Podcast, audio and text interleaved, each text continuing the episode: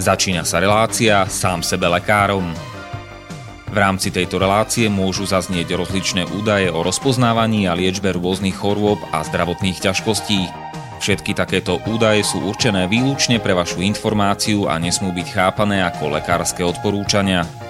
Ak máte akúkoľvek akútnu či chronickú chorobu alebo iné zdravotné ťažkosti, s ktorými si sami neviete dať rady, obráte sa prosím na kvalifikovaného a skúseného odborníka, ktorý bude môcť individuálne určiť, v čom tieto choroby a ťažkosti spočívajú a ako by ich bolo možné odstrániť či vyliečiť. Nič také však nemusí účinkovať na diaľku, teda bez toho, aby vás kompetentný odborník videl a osobne vypočul a vyšetril. Preto je dôležité osobné odborné poradenstvo, ktoré vám môže ušiť liečbu na mieru podľa vašich potrieb, životného štýlu, životného rozpoloženia a ďalších individuálnych daností. Nie je však v silách ani moderátora, ani hostí tejto relácie predvídať všetky okolnosti, ktoré by mohli konkrétne vo vašom prípade nastať a vyčerpávajúcim spôsobom ich v rámci relácie popísať. Zároveň moderátor a hostia tejto relácie nemajú nejakú kontrolu nad tým, či budú ich slová presne zapamätané, správne pochopené a bezchybne uplatnené. Zároveň vôbec netušia, kto všetko túto reláciu bude počúvať a teda nemajú nejakú možnosť individuálne podľa potreby zasiahnuť a diagnostiku či liečbu vhodne upraviť. Zároveň sa lekárska veda prudko vyvíja a každý týždeň sú zverejňované nové a nové vedecké štúdie, z ktorých niektoré prinášajú úplne zásadné nové poznatky, rozširujúce ľudské poznanie alebo vyvracajúce doteraz prevládajúce domienky.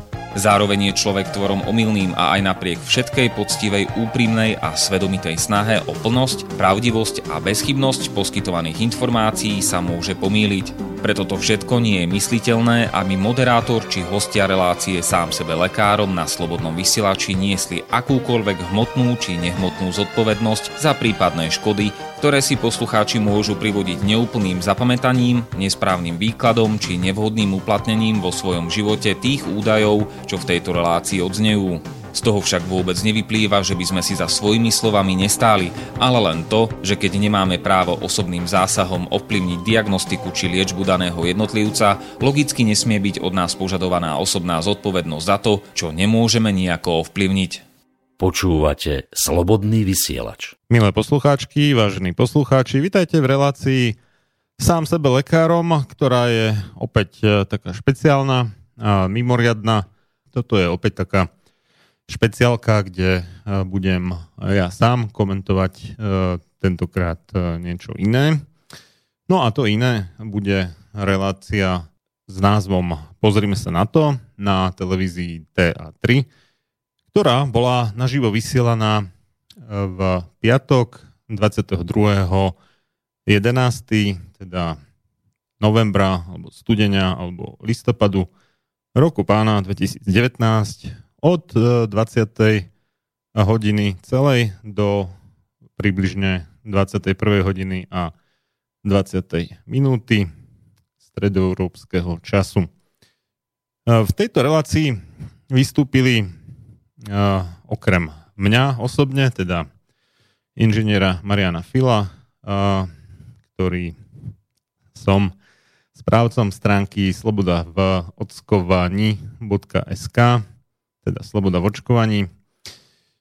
A tiež e, českej sestry mladšej tejto stránky svoboda v očkovaní .cz teda svoboda v očkovaní tak e, aj e, vystúpil aj magister Peter Tuharský z iniciatívy pre uvedomenie si rizik očkovania, ktorú nájdete aj na webovej stránke www.rizikaodskovania.sk Ďalej tam boli za stranu obhajcov očkovania detská lekárka, obvodná doktorka medicíny Katarína Šimovičová.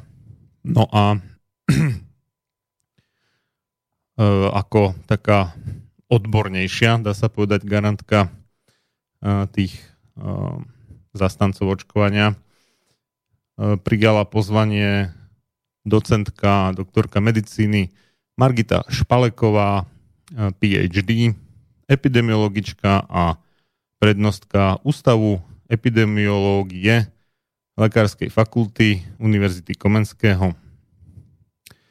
Okrem toho, teda okrem týchto štyroch menovaných, čiže dvoch eh, kritikov súčasného systému očkovania na Slovensku a dvoch jeho zástancov, eh, tam tak nejak v pozadí sedeli ďalší štyri ľudia, ktorí sa síce tiež dostali k slovu, ale v porovnaní s nami štyrmi prvými menovanými mali priestoru menej. No a my si pustíme túto reláciu a pomedzi to budem to teda ja komentovať, keďže relácia bola takým štýlom robená, že častokrát sa nám nepodarilo dopovedať myšlienku, alebo sme si možno aj nespomenuli na nejaké dôležité veci, ktoré by mali k tejto téme zaznieť práve v tom vhodnom momente, ale nezazneli z rôznych dôvodov, buď nám niekto skočil do reči, alebo nás to skrátka nenapadlo. No a moderátorom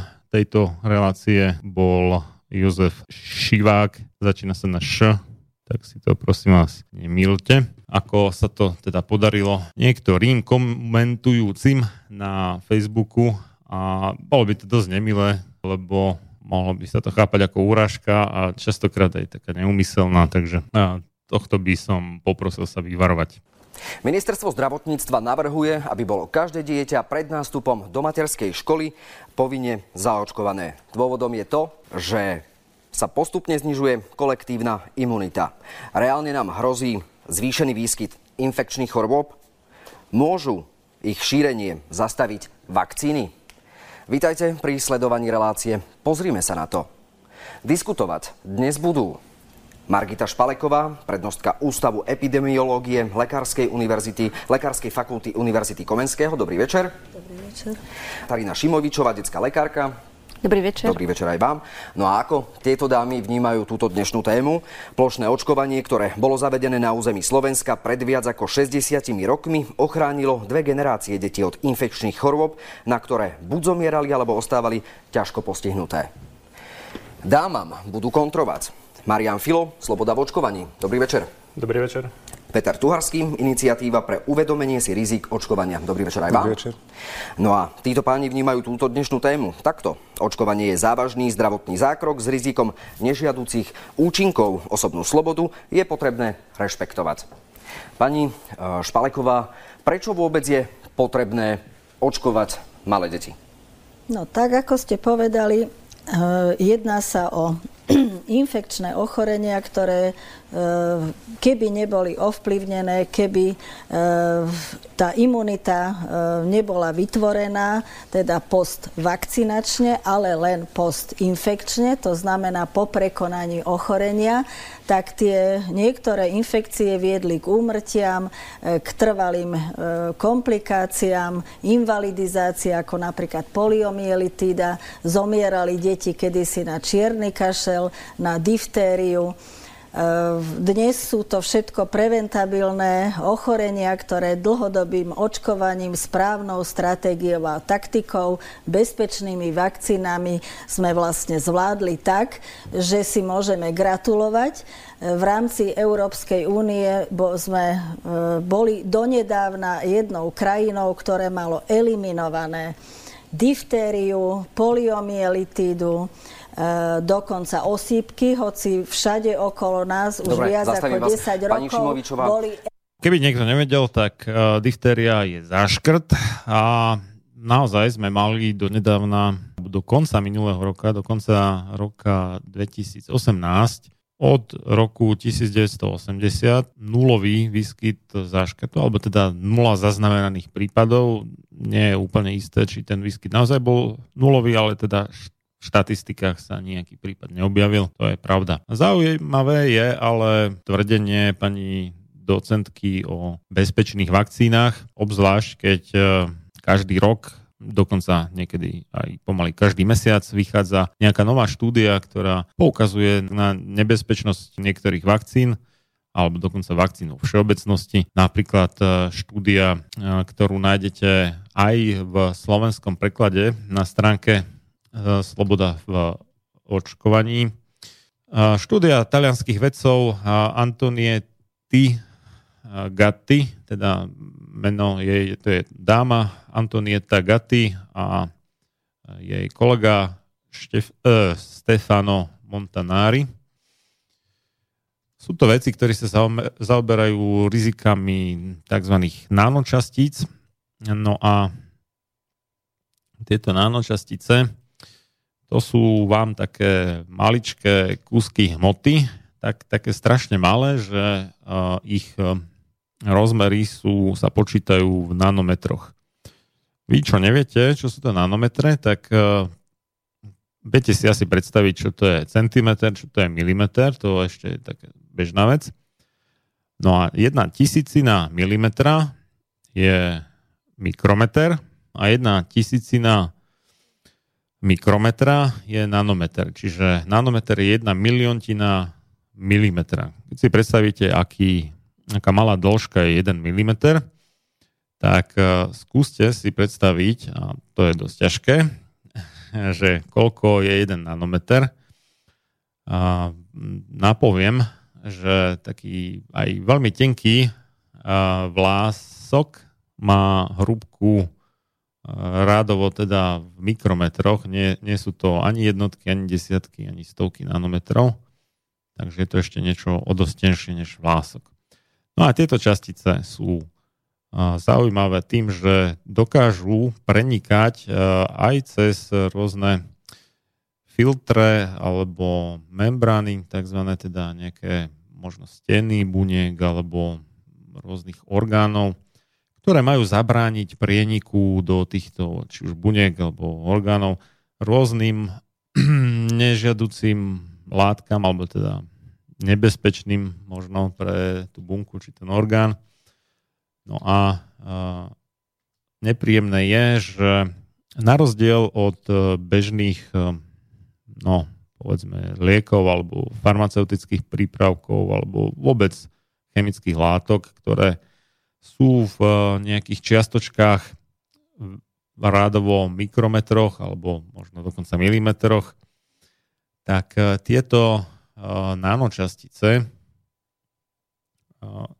u nich vlastne neplatí takéto pravidlo, že môžeme, môžeme povedať farmaceutické pravidlo, že medzi tým, či nejaká látka je prijatá nejakým organizmom, teda telom ako liek alebo ako jed, rozhoduje množstvo tej látky. Čiže keď vy stihnete nejaké také správne množstvo, tak e, tá látka spôsobí ako liek a keď to nevystihnete, buď to prepisknete, no málo kedy asi by to bolo, keď ho dáte príliš málo. Vtedy je to skôr neúčinné, ale keď to preženiete, tak je to tzv. predávkovanie a potom to už môže byť e, životu nebezpečné, napriek tomu, že v rozumnom množstve je to e, liek. A to platí napríklad aj o niektorých vitamínoch, nie všetkých, ale napríklad e, vitamínom D by sa dalo predávkovať, aj keď museli by ste užívať obrovské množstva toho vitamínu D po dobu možno mesiac a viacej, aby ste dospeli k tomu predávkovaniu, ale v zásade možné to je. Hoci tento vitamín je nesmierne užitočný nielen na stavbu kosti, ale aj na fungovanie, zdravé fungovanie imunitného systému.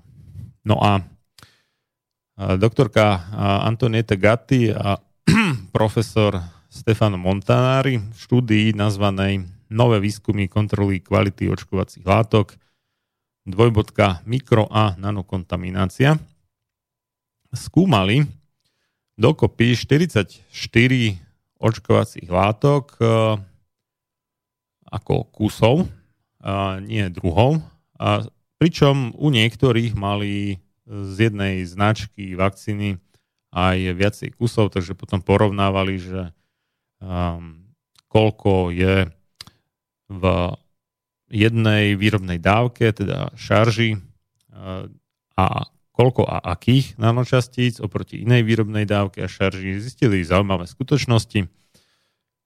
A to, že aj jedna tá istá vakcína sa môže teda na obale taká istá, ale v skutočnosti vnútri môže obsahovať veľmi odlišné nanočastice, odlišný počet i odlišné druhy nanočastíc.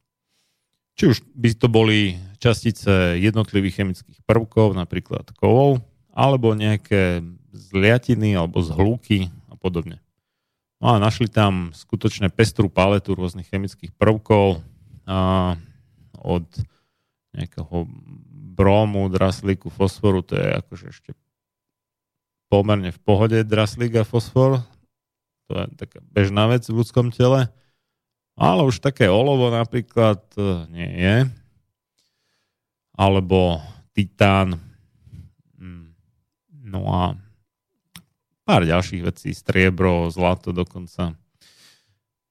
A takže uh, niektorí to komentovali, že to vyzerá ako nejaký obchod s, drahými kovmi alebo prípadne zberné súroviny, keď sa tak pozrie na tú tabulku, že aké všetky možné chemické prvky objavili títo veci v nanočasticiach, v anorganických nanočasticiach. Oni skúmali iba tie neorganické zlúčeniny, čiže buď samostatné chemické prvky, alebo niečo, čo by sa dalo nazvať buď s hlukmi, alebo s ľatinami, no prípadne možno s lúčeninami v niektorých prípadoch. No a to naznačuje, že e, výrobcovia vakcín pravdepodobne vôbec nekontrolujú, že či tie ich výrobky obsahujú nejaké nanočastice, alebo ak to kontrolujú, tak e, to ignorujú a im to jedno. Popravde neviem, čo z tých dvoch možností je horšie. No, takže to je taký príklad. Nájdete na stránke slobodavočkovaní.sk slovenský preklad. Je tam aj odkaz na anglický originál, keby si to niekto chcel overiť, či som to dobre preložil. A pôvodina bola vydaná 23.1.2017, čiže už to za, za chvíľu to budú 3 roky. No ale čo sa nestalo teda týmto dvom vedcom, Talianská policia nabehla do ich laboratória, zhábala im elektrónový mikroskop, ktorým skúmali tieto vakcíny. Ale nielen vakcíny, oni skúmali nanočastice všeli kde, napríklad v sušienkach, teda cudzím slovom keksíkoch a rôznych ďalších uh, teda predmetoch alebo výrobkoch, ktoré človek uh, nejakým spôsobom konzumuje alebo teda prijíma do svojho tela, či už sú to lieky, alebo jedlo, alebo nejaké injekcie a podobne. No a sú to na slovo vzatí odborníci na tzv. nanopatológiu, čiže na choroby spôsobené nejakým nadmerným príjmom nanočastíc. No, tak to je taká poznámka k bezpečným vakcínám. Teda pani docentka Špaleková tvrdila, že máme bezpečné vakcíny a vďaka ním sme vyhubili také a onaké choroby. Zajímavé je, že zároveň s tým ústupom niektorých akutných chorôb nám utešenie rastú rôzne chronické choroby, ako sú alergie, rôzne autoimunitné choroby, napríklad tzv. detská cukrovka alebo cukrovka prvého typu, roztrúsená skleróza a tak ďalej. Tých autoimunitných chorôb e, sú desiatky. Taktiež e, nám rastú úmrtia na rôzne druhy rakoviny, srdcovo chorôb, obezity. Niekto by si povedal, že no čo, tak asi môžu mať nanočastice s obezitou, no ale nanočastice preniknú do bunky, lebo tá bunková membrána je sitom, ktoré je príliš riedke na to, aby zabránilo vstupu nanočastíc do bunky. Takže preniknú, robia tam nejakú šerapatu, imunitný systém, teda taký vnútorný, pomerne jednoduchý, ale budíš e, v bunke, môže ich sa skúsiť nejak obaliť alebo čo, ale oni tam stále prekážajú, vyvoláva to rôzne zápaly. Nuž a tie zápaly sú, neviem, či úplne vždy, ale pri najmenšom veľmi často s prievodným javom obezity napríklad. Netvrdím samozrejme, že všetká obezita je z očkovania, určite treba aj cvičiť, aj zdravo jesť a, a a nie príliš často jesť, toto by som rád podotkol, je rozumné aj hľadovať, možno čas od času, ale bol prípadne teda jesť iba dvakrát denne a nechať si povedzme 16 hodín bez príjmu jedla, no napríklad od 8 večera do 12. ďalšieho dňa na poludne. To, keď to niekto skúsi a trošku sa oťuká, tak to nie je až také ťažké robiť. Takže obezitu by som nepripisoval iba očkovaniu, ale je dosť dobre možné, že to očkovanie a konkrétne teda napríklad tie nanočastice v prakticky všetkých očkovacích látkach, podotýkam, že jedna jediná očkovacia látka neobsahovala, alebo aspoň títo dvaja veci neobjavili v nej nejaké nanočastice. No a to bola očkovacia látka, ktorá sa dnes už nevyrába. Takže v podstate vo všetkých dnes eh, vyrábaných eh, očkovacích eh, látkach tie nanočastice sú, alebo teda všetkých, ktoré títo veci skúmali, ako určite nemali kompletné portfólio všetkých výrobcov vakcín, ktorí dodávajú na talianský trh vakcíny, ale je to každopádne také dosť uh, výstražné známienko, že toto by sa teda nemalo diať.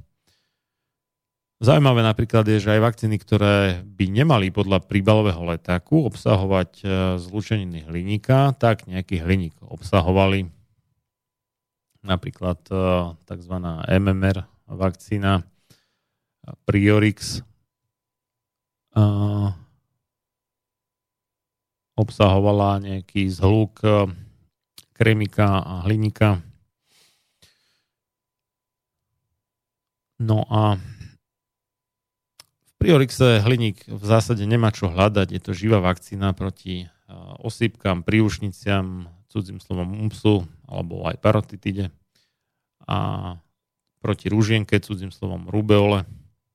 Tie osýpky sa cudzím slovom volajú morbily, pani docentka to bude spomínať a nebude hovoriť, že morbily sú osypky alebo morbilový vírus alebo vírus morbil. Tak toto si určite zapamätajte, pretože pokiaľ teda chcete porozumieť tomu, čo pani docentka bude hovoriť, tak sa oplatí. No, takže osypky sú morbily alebo morbily, neviem teraz, jak to sa správne číta po latinsky, pravdepodobne tvrdo. A príušnice sú mumps a zároveň sú parotitidou alebo um, epidemickou parotitidou, teda ten latinský názov je parotitis epidemica. No a, a rúžienka je rubeola. Epidémie. Pani Šimovičová, vy máte 35-ročnú prax. Stretávate sa ešte stále s tým, o čom hovorila pani docentka? Ja Aká už sa, chvála Bohu, nestretávam s tým, ale po poklese oč- zaočkovanosti proti osypkám mumsu a rubeole E, som nemala ja v mojej praxi, v mojej ambulancii dieťa, ktoré by dostalo osypky, ale už som sa stretla s kolegami, ktorí mali deti, ktoré osypky dostali vďaka tomu, že zaočkovanosť poklesla. Toto je brutálne fopa, minimálne pokiaľ sa k tej zaočkovanosti nedodá nejaké bližšie vysvetlenie. Totiž, pokiaľ sa zaočkovanosťou myslí, že koľko percent celej populácie, teda celého obyvateľstva Slovenska bolo zaočkovaných proti osýpkam, tak je to určite menej než 75%. Prečo?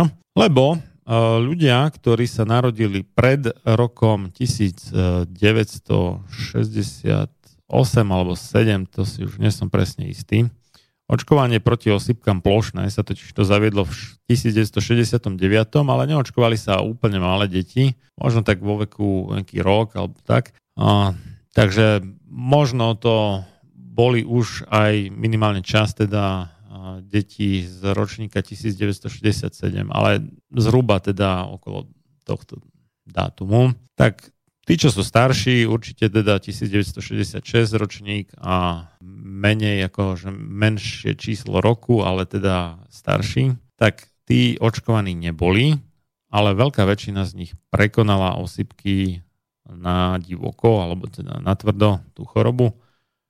a vďaka tomu majú dodnes oveľa lepšiu imunitu, než prakticky akákoľvek iná veková skupina obyvateľstva, ktorá už teda bola očkovaná.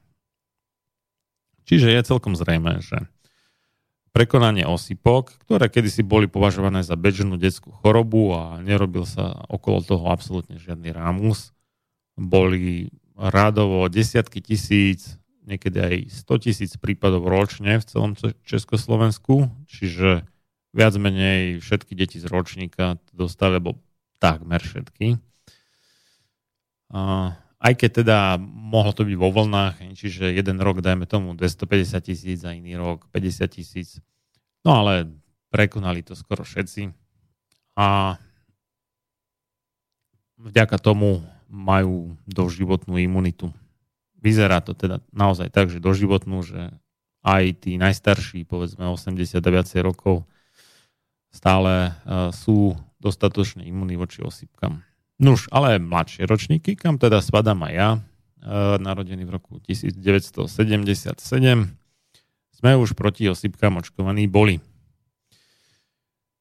A je zaujímavé, že uh, od roku 1969 sa síce očkuje teda proti osýpkam plošne na Slovensku, teda aj v Česku, čiže v celom vtedajšom Československu. Ale ako si sa zistilo, že tá jedna dávka nestačí. Najprv to bola taká propaganda, že dáme jednu dávku a vyhubíme osypky a máme pokoj a nemusíme riešiť zriedkavé, ale u niekoho aj smrteľné komplikácie osypok. Častokrát teda, alebo často, no, vo veľkej väčšine prípadov sa umieralo na zápal mozgu spôsobený osypkami, teda cudzím slovom na encefalitídu. No a zistilo sa teda, že sa osypky nepodarí vyhubiť e, jednou e, jedinou dávkou vakcíny proti osypkám. No a tak bola zavedená v roku myslím, že to bolo 1975 alebo 6, ja to za chvíľku nájdem. A druhá dávka vakcíny a od tohto roku sa teda očkujú dve dávky. Ono samozrejme aj na západe bolo na západe, no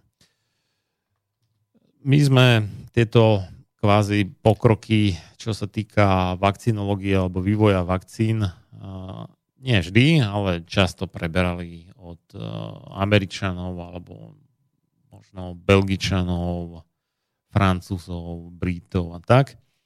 A aj tá vakcína proti osýpkam bola vynájdená v USA. No a Druhá dávka vakcíny proti osýpkam bola zavedená v roku 1977. Aha. Práve v tom roku, keď som sa narodil. Tak.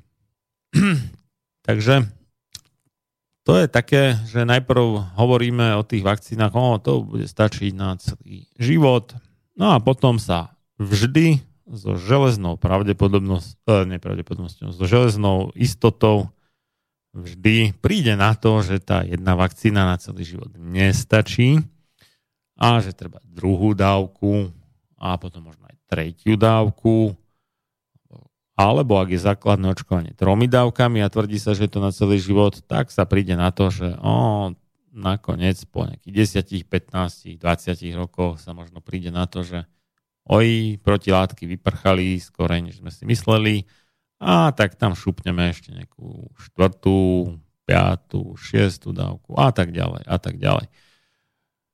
Toto je taký zaujímavý paradoxný efekt alebo účinok po slovensky, že vakcíny alebo očkovacie látky po slovensky sú jediným výrobkom na svete, ktorého, keď nefunguje, tak sa ho predá viac. Ešte raz. Vakcíny sú jediný výrobok na svete, ktorý, keď nefunguje, predá sa ho viac. Pretože uh, ten účinok očkovania vyprchá teda po nejakom čase, čo sa akože pred nasadením tej vakcíny do plošného očkovania akože nevedelo, hoci teda sa to so železnou pravidelnosťou opakuje, tento scenár u každej jednej vakcíny, ale akože sa to nevedelo. Hej, a potom sa príde na to, že áno, vakcína je bezpečná a účinná, alebo teda hlavne účinná, ale treba dve dávky a potom to už bude ono. Hej. Keď sa zistí, že ani dve dávky nestačia, tej MMR vakcíny momentálne, teda proti osýpkam, príšnicem a ružienke, tak už sa špekuluje, a dáme, a, a to je aktuálna vec, dnes, aktuálna vec, dáme asi aj tú tretiu dávku, no uvidíme, čo to povie. A už v niektorých krajinách už to aj takto riešia. A zaujímavá vec, e, správa z Česka, alebo teda konkrétne z Moravy, zo srdca Moravy, z mesta Olomouc, v Olomouckej nemocnici preventívne teda dali vyšetriť protilátky všetkým zdravotníckým pracovníkom, čo boli v zásade dospelí, drvá väčšina z nich uh, bola očkovaná, nejaká menšia časť, no hlavne teda tí starší, ešte asi prekonali osypky na tvrdo a tí teda mali dostatočnú imunitu.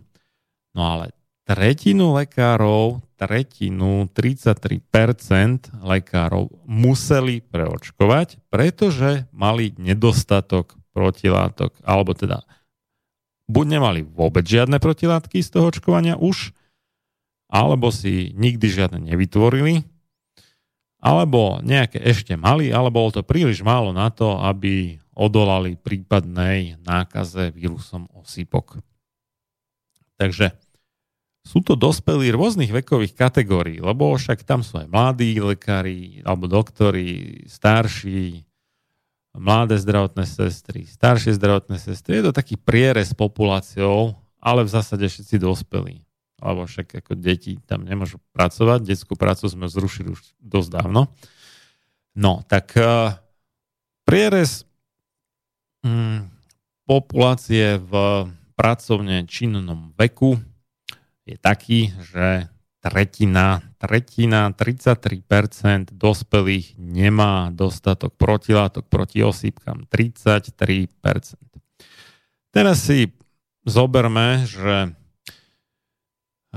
z nejakého ročníka detí, dajme tomu, že za rok 2018 sa kontroloval ročník kontroloval ročník narodenia 2016 alebo 2015 pretože to MMR vakcínou sa očkuje až v druhom roku života mm, od uh, dokončenia 14. mesiaca do dokončenia 18. mesiaca života. Tam je taký niekoľko mesačný interval, v ktorom e, sa to podľa vyhlášky číslo 585 lomeno 2008 zbierky zákonov môže to očkovanie vykonať. Hmm. No tak uh, povedzme, že podľa tých štatistik Úradu verejného zdravotníctva uh, v roku 2015 bola zaočkovanosť uh, MMR vakcínou 95%, v roku 2016 tiež 95%, v roku 2017 dokonca 96%, 2018 96%, ale to znamená čo? Znamená to, že 4% nie zo všetkých detí a už vôbec nie z celej populácie Slovenska, ale iba z toho jedného ročníka, povedzme, že teda dva alebo možno tri roky dozadu oproti tomu roku, kedy sa to kontrolovalo, tak dajme tomu, že v roku 2018 ročníka 2015 4% detí neboli očkované. Čo znamená, že keď v roku 2010 bolo očkaných 99% detí MMR vakcínou, tak to znamená, že ročník 2007, povedzme, tam možno menej než 1% bolo neočkovaných. No a ročník 2007 to sú dnešné 12-ročné deti. Takže keď máme zaočkovanosť za rok 2018 udanú ako 96%. To je presné, no teda presné, no presné to nie, ale približné číslo, a, ktoré je teda vykázané našimi slovenskými úradmi do Svetovej zdravotníckej organizácie, ktorá vedie údaje o zaočkovanosti v takmer všetkých krajinách sveta. Takže na stránke Svetovej zdravotníckej organizácie, po anglicky World Health Organization, nájdete práve tieto čísla, ako som hovoril. Zaočkovanosť proti osýpkam 2000, na Slovensku 2015 95% 2016, 95% 2017 nárast, nie pokles, nárast na 96%, 2018 rovnako 96%. Pani doktorka Šimovičová hovorí o poklese. No áno, ten pokles sa odohral do roku 2015.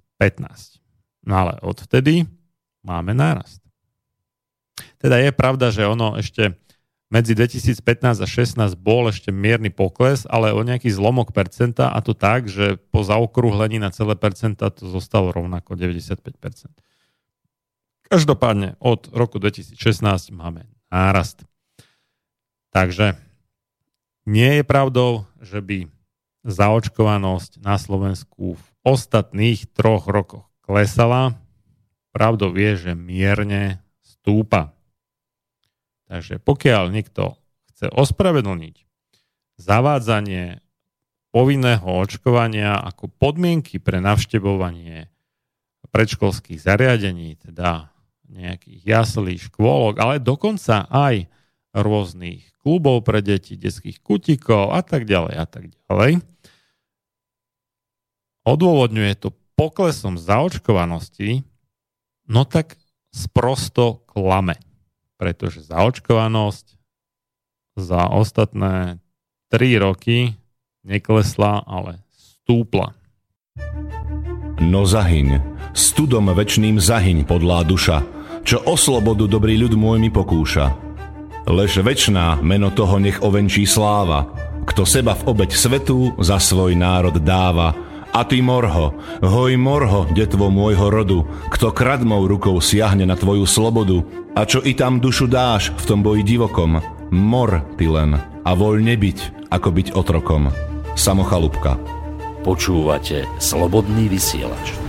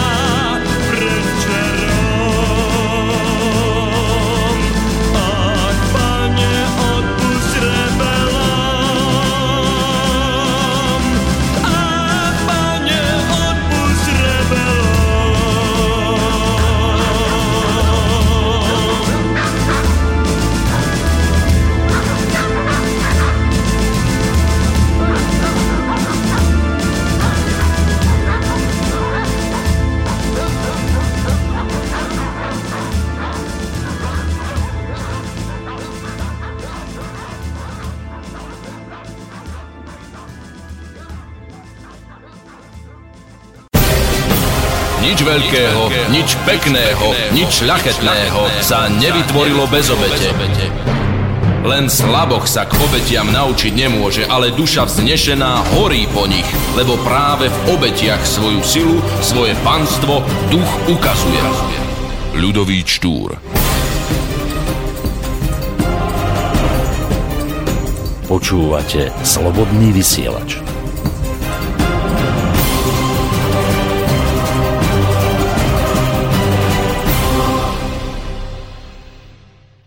Pokračujeme v komentovaní relácie o povinnom očkovaní na spravodajskej televízii TA3. E, relácia sa volá Pozrime sa na to a bola odvysielaná v piatok 22.11.2019 od 20.00 do približne 21.20. Hovorí uh, detská lekárka, doktorka medicíny Katarína Šimovičová a nie je už taká e, kolektívna imunita, aká by mala byť. Pán Filo, ako vy vnímate to, že deti môžu byť rizikové voči infekčným chorobám? Alebo sú rizikové? Každý má riziko, že môže ochorieť a dokonca aj každý, kto očkovaný je, pretože očkovanie nie je 100% zárukou, že človek neochorie. Ale skôr, než vám vrátim slovo, rád by som poďakoval televízii TA3 za to, že nám ako jediná televízia po niekoľkých rokoch dala slovo. Ďakujem pekne. Pán Tuharský? Ja takisto ďakujem. Nemusíte nám ďakovať, ale odpovedzte na otázku. Je to tak zácna vec.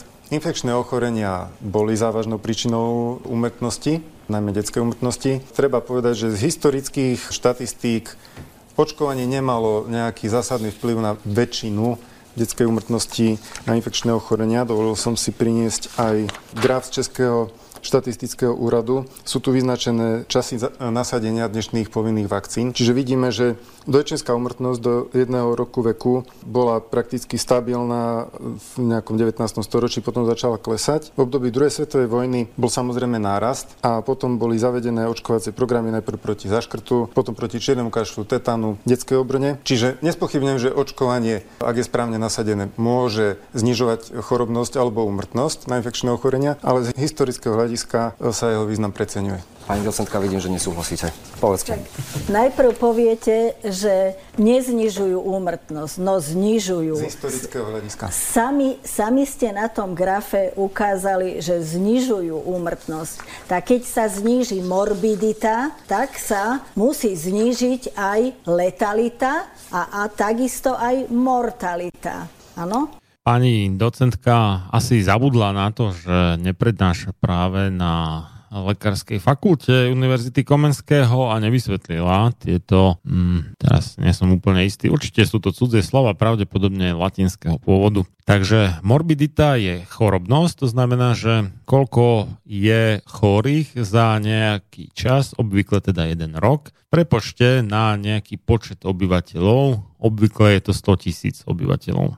Takže keď je morbidita povedzme 5 na 100 tisíc, tak to obvykle znamená, že v ten jeden konkrétny rok ochorelo v priemere zo 100 tisíc obyvateľov 5 ľudí. Takže keď Slovensko má približne 5,4 milióna obyvateľov, to znamená 54 krát 100 tisíc, tak by to znamenalo 5 krát 54 a to je, ak dobre počítam, 270 chorých na celom Slovensku dokopy za ten jeden konkrétny rok.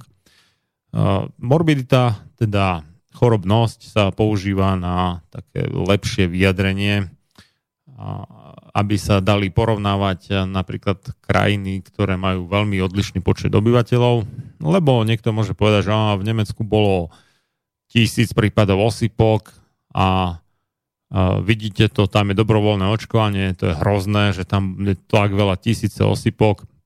V Česku je povinné očkovanie, alebo na Slovensku a bolo iba 400 prípadov osypok. No áno, bolo. No ale keby bolo v Nemecku, dajme tomu 2000, na Slovensku povedzme 400, myslím, že bolo vyše 400 minulý rok.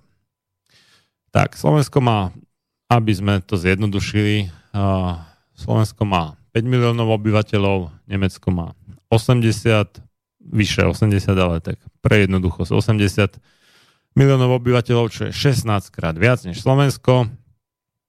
Takže pokiaľ by Nemecko malo uh, mať uh, tú chorobnosť rovnakú ako Slovensko pri 400 kusoch osýpok za rok, tak by to muselo byť 16 krát 400 a to je, ak dobre počítam, a, a 6400.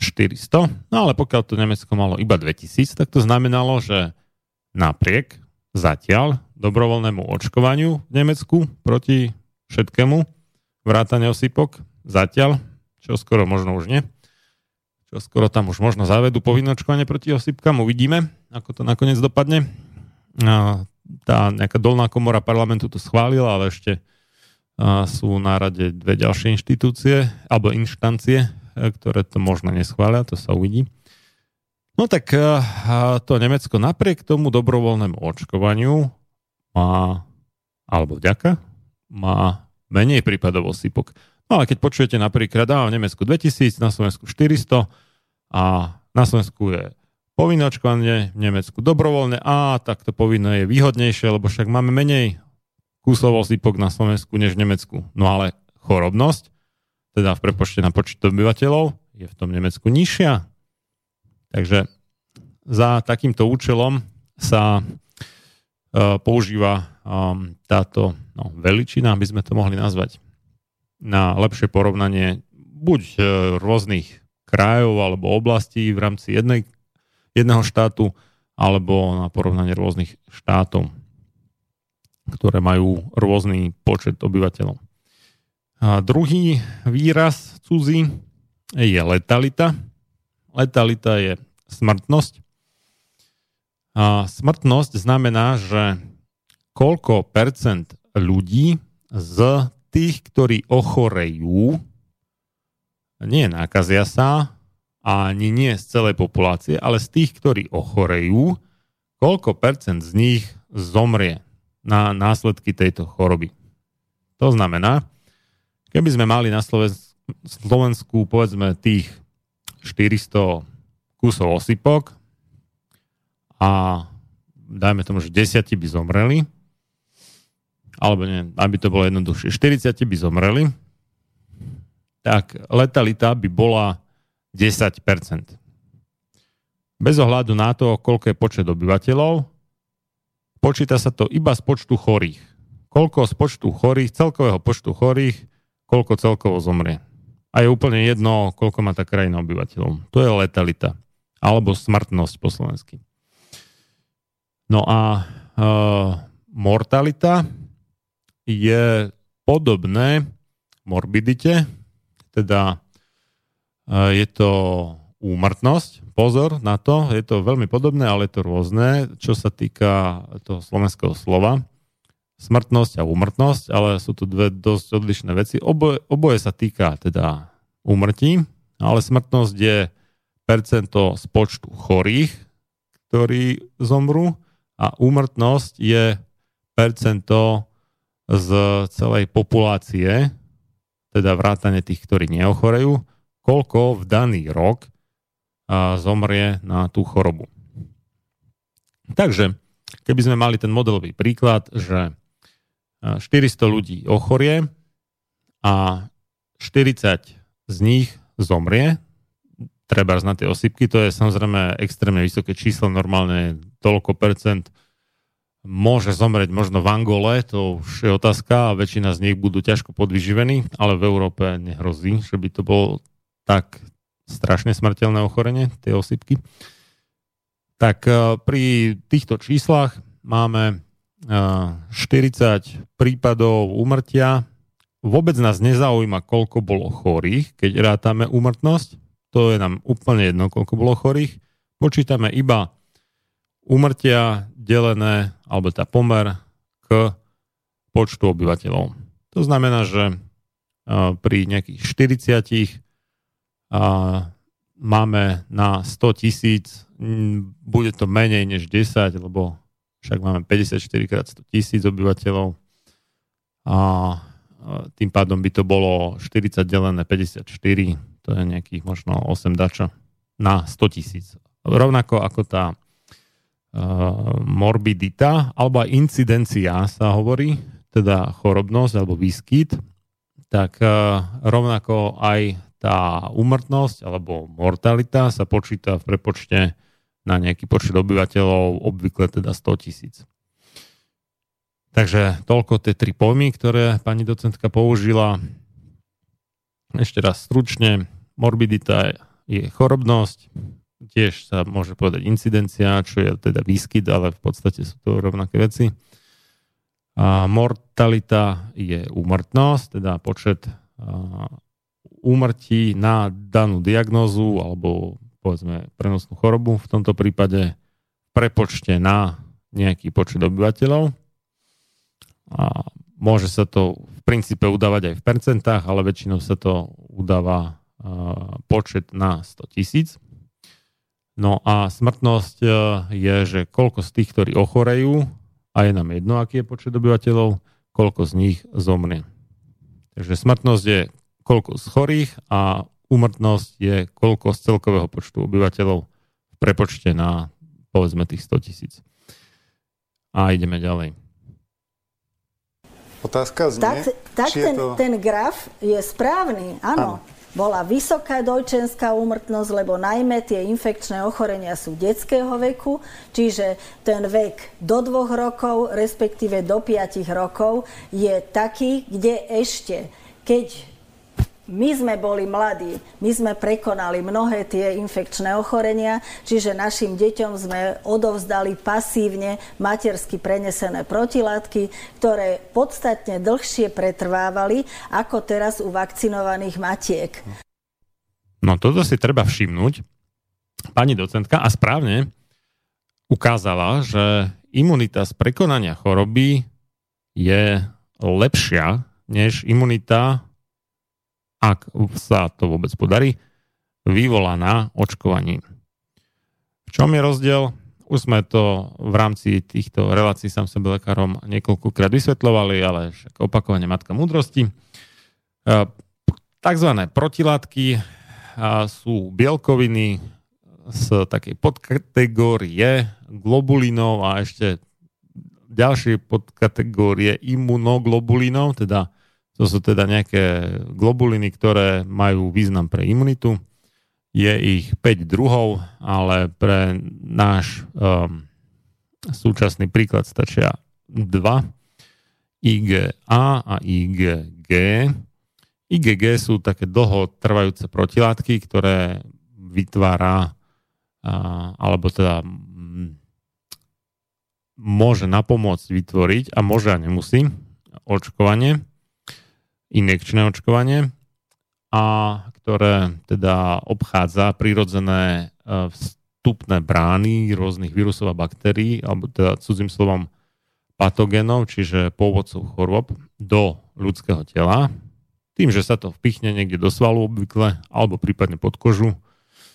Do svalu to sa volá, že intramuskulárne a pod kožu subkutánne, tak e, tým sa obchádzajú pokožka, sliznice rôzne v nose, v ústach, vo všeobecnosti v dýchacej sústave, možno oči tam, alebo konečník a, tak ďalej.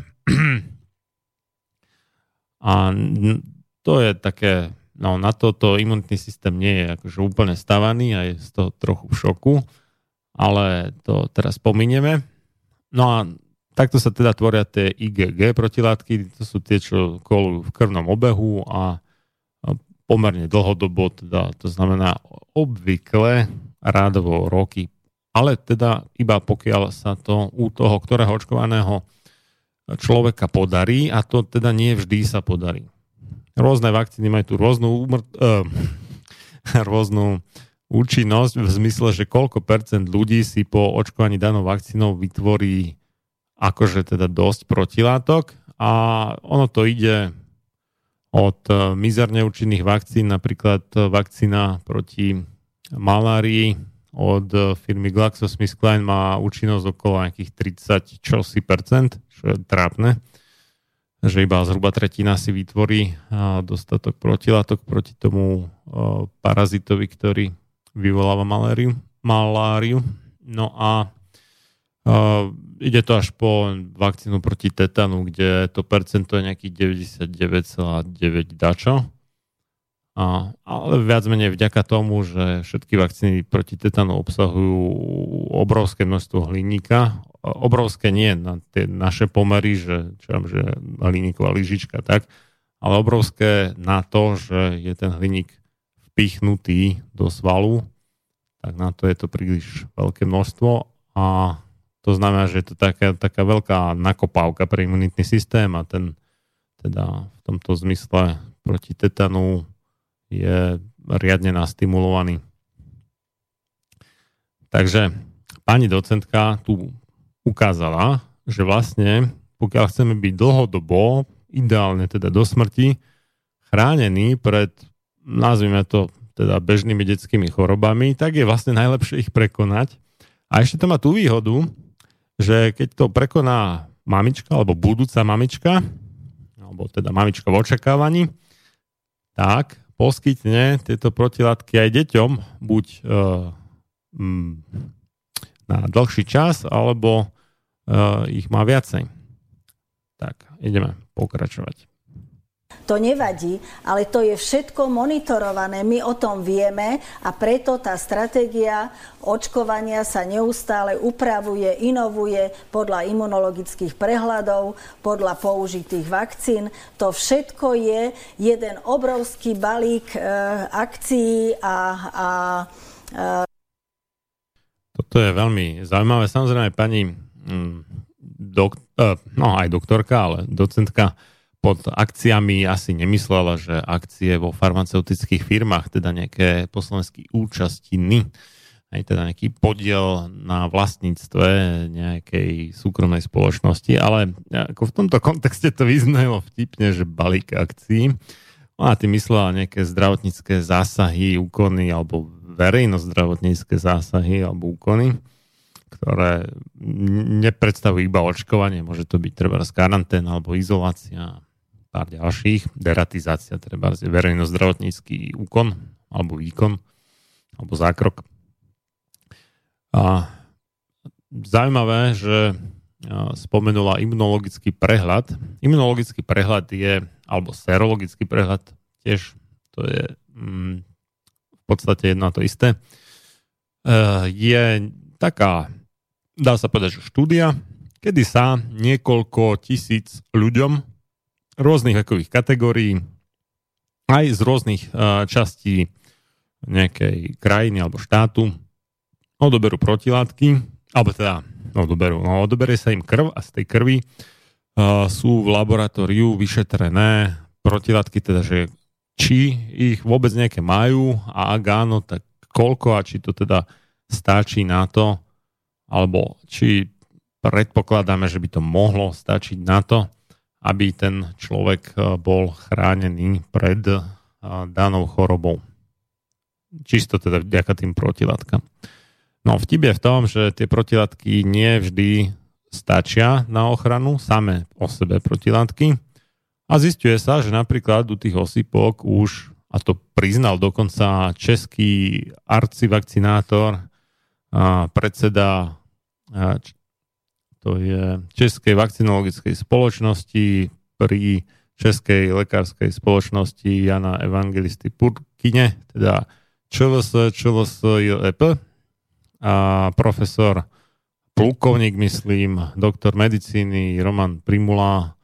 A teraz neviem, čo má za menom, asi CSC, MPH alebo PhD, to už neviem z hlavy, tak priznal, že my vlastne v skutočnosti dosť dobre nevieme, aká je teda tá ochrana hladina protilatok proti osypkám, česky teda spálničkám, lebo v ostatnom čase máme aj chorých na osypky, ktorí majú v krvi protilátok toľko, že sme si ešte donedávna mysleli, že to bolo dosť. Alebo teda, že to je dosť. No ale napriek tomu ochoreli. Takže zdá sa, že tie protilátky nemusia stačiť, alebo možno majú protilátky také, ktoré neúčinkujú na práve ten druh, hm, hovorí sa kmeň, vírusu, ktorý, vírusu osypo, ktorý práve koluje v rámci týchto epidémií. No, kto ho vie. Takže tá istota tam nejaká veľká nie je. No a ten imunologický prehľad teda má za účel zistiť, že koľko percent obyvateľstva v ktorých vekových skupinách má toľko protilátok, že to považujeme za dostatočné na, ochranu pred danou chorobou, koľko ich e, má málo alebo žiadne a koľko ich je tak, ako že sa to volá, že hraničné, teda možno to je dosť a možno to nie je dosť, nie sme si úplne istí. Takže o tom to je imunologický prehľad. Teda v podstate by to mal byť ako prehľad o stave imunity obyvateľstva, ale keďže tie protilátky nemusia same o sebe stačiť, tak to nie je prehľad imunity, iba prehľad protilátok v krvi. nejakej, pokiaľ možno reprezentatívnej vzorky obyvateľstva vylepšení e, od vakcín cez e, minimalizáciu počtu dávok, cez optimálny vek očkovancov, cez e, výsledky imunologických prehľadov, ktoré nám povedia, kedy už treba preočkovávať a tak ďalej. Pán Tuharský, a... môžete reagovať? Dopoviete? Áno. Preskočíme hneď k imunologickému prehľadu.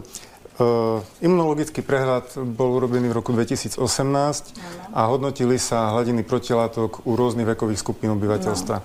Ministerstvo zdravotníctva zverejnilo v tomto roku výsledky. No. Uh, ja som tie výsledky vniesol do demografického stromu Slovenskej republiky, to znamená počet obyvateľov podľa veku od najmladších po najstarších. Uh, toto je konkrétne graf pre osýpky. Táto malá žltá oblasť, tuto sú deti neočkované pre odmietnutie alebo pre kontraindikácie. E, tie dohromady tvoria približne 3 promile populácie. To je zároveň odpoveď na tú otázku, že či nejak výrazne narušujú kolektívnu imunitu. Je ich veľmi málo. E, veľmi je ťažko... ich naozaj veľmi málo takých detí, ktoré nie sú zaočkované? Však... No, no to... Že by nebola narušená kolektívna sa, imunita? Očkuje sa Konkrétne hovoríte o osypkách. Očkuje sa od 15. mesiaca života, to znamená po prvom roku života. Pochopiteľne, že keď sa pozriem na prehľad z tohoto spomínaného vašeho imunologického prehľadu, tak do jedného roka je tam 55% pozitívnych. To znamená... No, e, vašeho imun imunologického prehľadu. To nie je samozrejme imunologický prehľad Petra Tuharského, to je imunologický prehľad, ktorý vykonal Úrad verejného zdravotníctva, čo je vlastne ten úrad, ktorý okrem mnohých iných vecí dohliada aj na očkovanie, či už plošné povinné, ale aj na iné dobrovoľné, povedzme, alebo také, ktoré sú odporúčané, alebo prípadne aj povinné pre nie všetkých, ale výberovo pre nejakých um, ľudí zamestnaných napríklad v zdravotníctve alebo pre lesníkov a tak ďalej. To je úrad verejného zdravotníctva a to je práve ten úrad, ktorý pokutuje alebo inak sankcionuje rodičov, ktorí odmietajú povinné očkovanie svojich detí.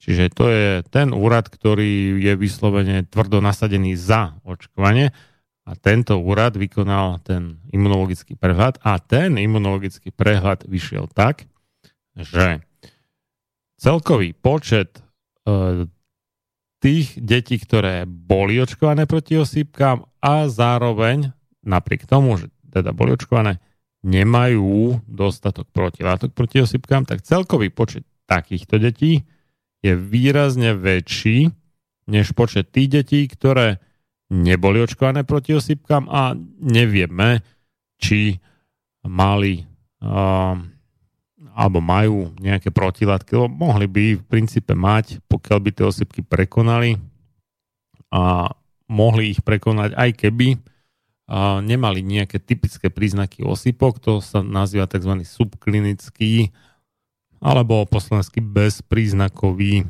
priebeh ochorenia znamená, to sú ešte matersky prenesené protilátky. Áno, to je táto fialová zóna. No, no, to, to je váš graf, ja tu mám tabulku, hej. Potom je... Aj, aj mám. No, potom je druhý, tretí a štvrtý rok a v štvrtom roku, bohužiaľ, to znamená, to mali byť všetko zaočkované deti, poklesla pozitivita, čiže prítomnosť protilátok proti vírusu morbil na 94,93%. Čiže... Tak, tuto pani docentka priznala, že zo 100% očkovaných detí iba nejakých 94, čosi percenta je no, možno imunných, nie sme si istí, či naozaj imunných, ale teda majú toľko protilátok, že to odborníci považujú za príznak imunity, aj keď je to také otázne. Takže vlastne pani docentka priznala, že byť zaočkovaný pre tých nejakých 5, čosi percenta neznamená byť imunný. Teda nejaká dosť významná časť zaočkovaných nie je imunná ani podľa tých neistých kritérií imunity, ktoré používajú a, no ja ich nazývam, že vakcinacisti, ako máte, neviem, že v češtine, že policie a policisti, tak vakcinace, vakcinacisti. No, a takže ani podľa tých kritérií, ktoré používajú vakcinacisti, nie je a, 100% očkovaných 100% imunných. Čiže je v tom rozdiel. Očkovaný neznamená imunný. Práve to pani docentka sama nepriamo, ale predsa povedala. Už je to pod 95-percentnou ochranou hladinou, ktorá zabezpečuje kolektívnu imunitu. Dobre.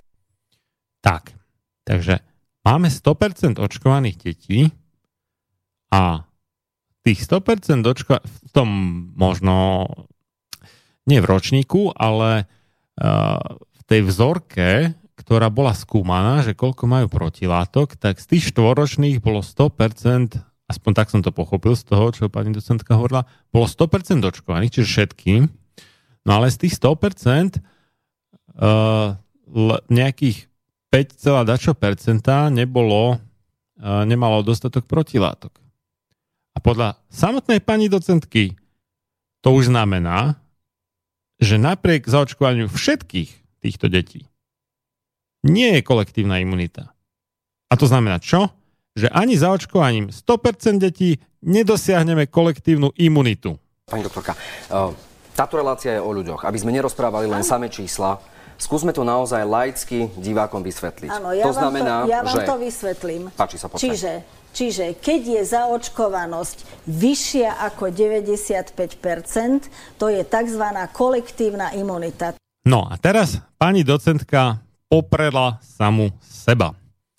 Namiesto toho, aby povedala, tak ako to hovorila pred chvíľou, že a, používala tie percenta, že koľko je imunných, alebo teda koľko má akože dosť protilátok, tak zrazu prepla na zaočkovanosť, teda že koľko percent bolo očkovaných proti osýpkam. A toto neviem, koľko divákov si to všimlo, že to je obrovský rozdiel.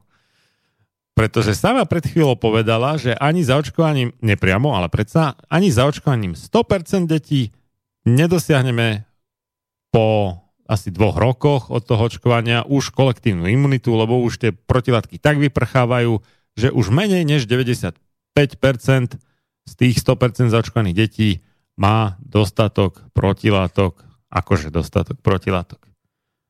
Ale zrazu už netreba 95% imunných, ale zrazu už stačí 95% očkovaných. Ako keby pred chvíľou nepovedala vlastne, že zaočkovaný neznamená imunný. Ale ona to vlastne povedala. By som to prispôsobila k nejakému dážniku. Hej? Tá populácia je krytá buď postvakcinačnými protilátkami alebo postinfekčnými protilátkami. Hej? Čiže aj keď a v minulosti sa to dialo dlhé roky, sme mali nulu domácich prípadov. To znamená, že aj keď boli importované ochorenia, tak u nás sa neochoreli ľudia a nešírili sa ďalej tie osýpky. Pretože väčšina Pretože bola zaočkovaná. väčšina bola zaočkovaná. A ďalší benefit tej kolektívnej imunity je v tom, že chráni aj tých, ktorí neboli zaočkovaní z kontraindikácií. Áno? Alebo jednoducho neboli. Neboli zaočkovaní, tak sú stále tým dážnikom chránení. Ale vidíte, že sa dostáva, ten, chráni, ten dážnik už má diery. Hej? No a dážnik má diery aj v prípade, že je 100% detí zaočkovaných. Kde pak ti soudruzi z NDR udelali chybu?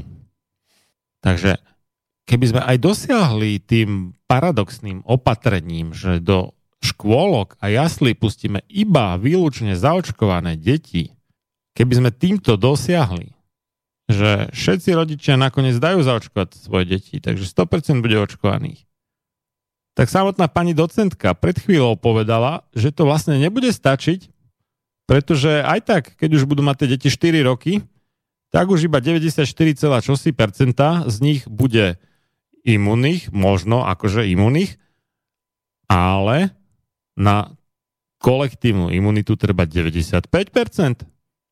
No a keď treba 95% a ani 100% na zaočkovanosť nám tých 95% imunných nezabezpečí, tak to znamená jednu jedinú vec, že očkovanie nie je schopné zabezpečiť kolektívnu imunitu. Vidíme, že aj my máme v populácii diery imunitné. Pani doktorka, vidíte to aj vy na svojich pacientoch, ktorými sa stretávate? No, vidím to na mojich pacientoch, ako som už povedala, nie preto, že by tých 1450 pacientov mojich s malými, kopec malých detí dostali osypky, ale vidím to na postoji k očkovaniu od rodičov, od mladých ľudí, ktorí... Čo vám rozprávajú? Ktorí, no tak tí sú veľmi zvedaví. Ja si myslím, že iniciatíva za informácie o očkovaní je veľmi dobrá. No, neviem presne, akú iniciatívu pani doktorka Katarína Šimovičová, ktorá pred chvíľou hovorila, mala na mysli, či mala na mysli iniciatívu pre uvedomenie si rizik očkovania, alebo tým mala na mysli úplne všeobecne snahu naštudovať si čo najviac údajov o očkovaní, ale v oboch prípadoch vlastne podporila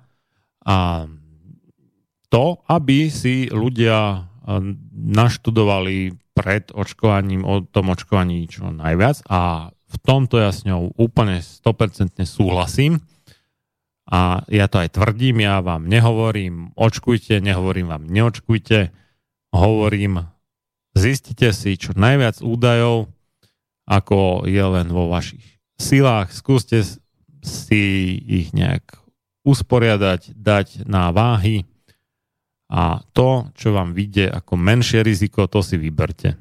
Možno to vo vašom prípade bude očkovanie a možno to bude neočkovanie. To ja neviem, lebo ja nepoznám vás, nepoznám vaše životné podmienky, nepoznám, kam cestujete, aký, aké máte možno dedičné alebo chronické choroby. A vlastne neviem o vás nič, lebo pre mňa, teda o niektorých z vás, poslucháčov, niečo viem, ale neviem, kto všetko bude počúvať tú reláciu túto reláciu a veľkú väčšinu ľudí ja osobne pravdepodobne nepoznám a ak som sa s nimi aj zoznámil a, a ak mi aj niečo hovorili o sebe, tak uh, žiaľ, keď mám e, v kontaktoch nejakých 7880 ľudí, nie je v mojej kapacite si to všetko zapamätať. A takže aj keď ste mi to možno hovorili, tak ja to už neviem, ja už som to zabudol, ako je mi ľúto. no, Pani obvodná detská lekárka, doktorka medicíny Katarína Šimovičová má 1450 detí v registrácii vo svojom obvode. Alebo teda nie že obvode, ale vo svojej pediatrickej praxi. Koľko uh, si myslíte, že je možné vedieť a do akej hĺbky vedieť o 1450 ľuďoch. Skúste si spočítať sami, koľko máte dobrých priateľov alebo vôbec známych ľudí, o ktorých si dovolíte tvrdiť, že ich ozaj dobre poznáte, ozaj dobre na to, aby ste vedeli vyhodnotiť ich zdravotný stav tak, že nemusíte robiť nejaké ďalšie vyšetrenia, imunologické, neviem čo, ale uh, môžete skonštatovať, o, to je v poriadku, on to očkovanie s najväčšou pravdepodobnosťou zde dobre, alebo naopak, tento asi nie, tohto radšej nebudem očkovať. No, no vážne, koľko ľudí poznáte tak do hĺbky, 10, 20, 50, 100? Rekordmani vraj podľa psychologických výskumov sú schopní dobre poznať, alebo teda ako možno kamarátiť sa, mať hĺbší vzťah a teda hĺbší vzťah obnáša aj to nejaké poznanie toho druhého, tak 120, maximálne 150 ľuďmi podľa psychologických výskumov. Pani doktorka má 1450 detí podľa jej vlastných slov vo svojej pediatrickej praxi. A za chvíľu budete počuť, prečo som toto číslo zdôraznil tu vlastne robíme my pediatri v primárnych ambulanciách pediatrických, pretože pred očkovaním, dávno predtým, než malé dieťa začneme prvýkrát očkovať 3 mesiac, 3 mesačné alebo 3,5, tak tí, o, o tom s tými rodičmi rozprávame. Sú veľmi dobre informovaní, venujeme sa tomu dosť dlho, lebo tí rodičia prídu predtým trikrát na, e, na vyšetrenie do detskej poradne. No, čo to znamená? prísť trikrát do detskej poradne. To znamená, že sa tam detský lekár venuje tej mamičke s dieťaťom trikrát. No, keď budem veľký optimista, tak 20 minút, skorej tak 15 a niekedy možno iba 10, ak vôbec. To je tak hodina. A koľko si myslíte, že dokážete si naštudovať informácií, koľko veľa za jednu hodinu. Keby som bol optimista, teda je to 3x20, tak je to hodina. Dokážete prečítať 300 stranovú knihu alebo 400 stranovú knihu o očkovaní za jednu hodinu? Alebo koľko teda? A myslíte si, že to je dosť na to, aby ste sa zodpovedne rozhodli o očkovaní? Jedna hodina štúdia? Ešte neočkuje. Takže tí rodičia sú informovaní, sú dobré, venujeme tomu naozaj veľa času. A zo... Jedna hodina na celú problematiku očkovania je naozaj veľa času? Odpovieme každú otázku, ktorú dajú. No dobre, ale chcú, sa, chcú dávať svoje deti očkovať alebo nie? No, drvivá väčšina dáva tie deti očkovať a za posledný rok až rok a pol sa stretávam už s tým, že aj tí, ktorí si nedali deti očkovať v minulosti, tak žiadajú očkovanie tých detí, lebo predsa len trochu strach dostali vzhľadom na to, čo tu pani docentka povedala. Na druhej strane je tu ale skupina ľudí, to musíme aj verejne povedať, že skupina ľudí, ktorá nesúhlasí s povinným očkovaním a tú skupinu práve zastupujete vy, tak nám povedzte, Prečo je to tak? Prečo e, odmietate povinné očkovanie? Myslím, že cieľom každého zodpovedného rodiča je, aby jeho dieťa bolo zdravé. A očkovanie je jeden z možných prostriedkov, ako k tomu dôjsť, ale sú aj iné prostriedky. Aké? Uh, No, závisí vždy choroba od choroby, nedá sa to paušálne povedať. Ale napríklad u chorôb, ktoré Dobre, sú tak ale prenosné... keď raz niečo poviete, tak musíte si za tým stáť no, a ja povedať, že čo? Uvedem príklad. Uh, vírusová detská obrna, alebo teda cudzím slovom poliomielitida, je uh, choroba prenosná uh, ústami. To znamená, že sa človek obvykle nakazí tým, že niečo vypije alebo zje, čo je nakazené vírusom detskej obrny. No, toto sa nazýva odborne, ale ja som, keďže to je relácia pre širokú verejnosť, a drvá väčšina z nich sú z medicínskeho hľadiska alebo z lekárskeho hľadiska laici, tak ja som odborné výrazy nepoužíval, ale nazýva sa to, že fekálno-orálnou cestou. Čiže e, tá vírusová detská obrna sa šíri fekálno-orálnou cestou a e, to znamená v princípe, že niekoho vykali sa dostanú, to je také ako nechutné, ale je to tak, sa dostanú do úst niekoho iného, alebo teda nejaká čiastočka malá, povedzme. A, a vďaka tomu sa ten niekto iný nakazí. Takže no, toto sa nazýva fekálno-orálna cesta. No a detská obrna je pravda, že sa nešíri výlučne uh, fekálno-orálnou cestou, ale drvia väčšina tých nákaz je tou fekálno-orálnou cestou. A prečo to zdôrazňujem? Uh, to budete počuť uh, teraz. A tým, že sa dbá lepšie napríklad na hygienu, spracovanie potravín, nápojov a tak ďalej, tak sa výrazne znižuje e, riziko prenosu tejto choroby. Čiže Ale riešením iných... je umývať potraviny a, a či ako ste to mysleli?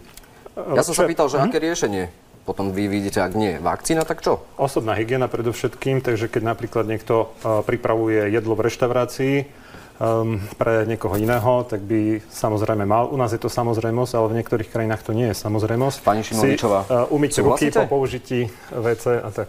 Súhlasíte? E, no nesúhlasím s tým, Prečo? pretože prenosné ochorenie poliomyelitída e, nie je nejaká choroba špinavých rúk, ako povedzme infekčná žltačka.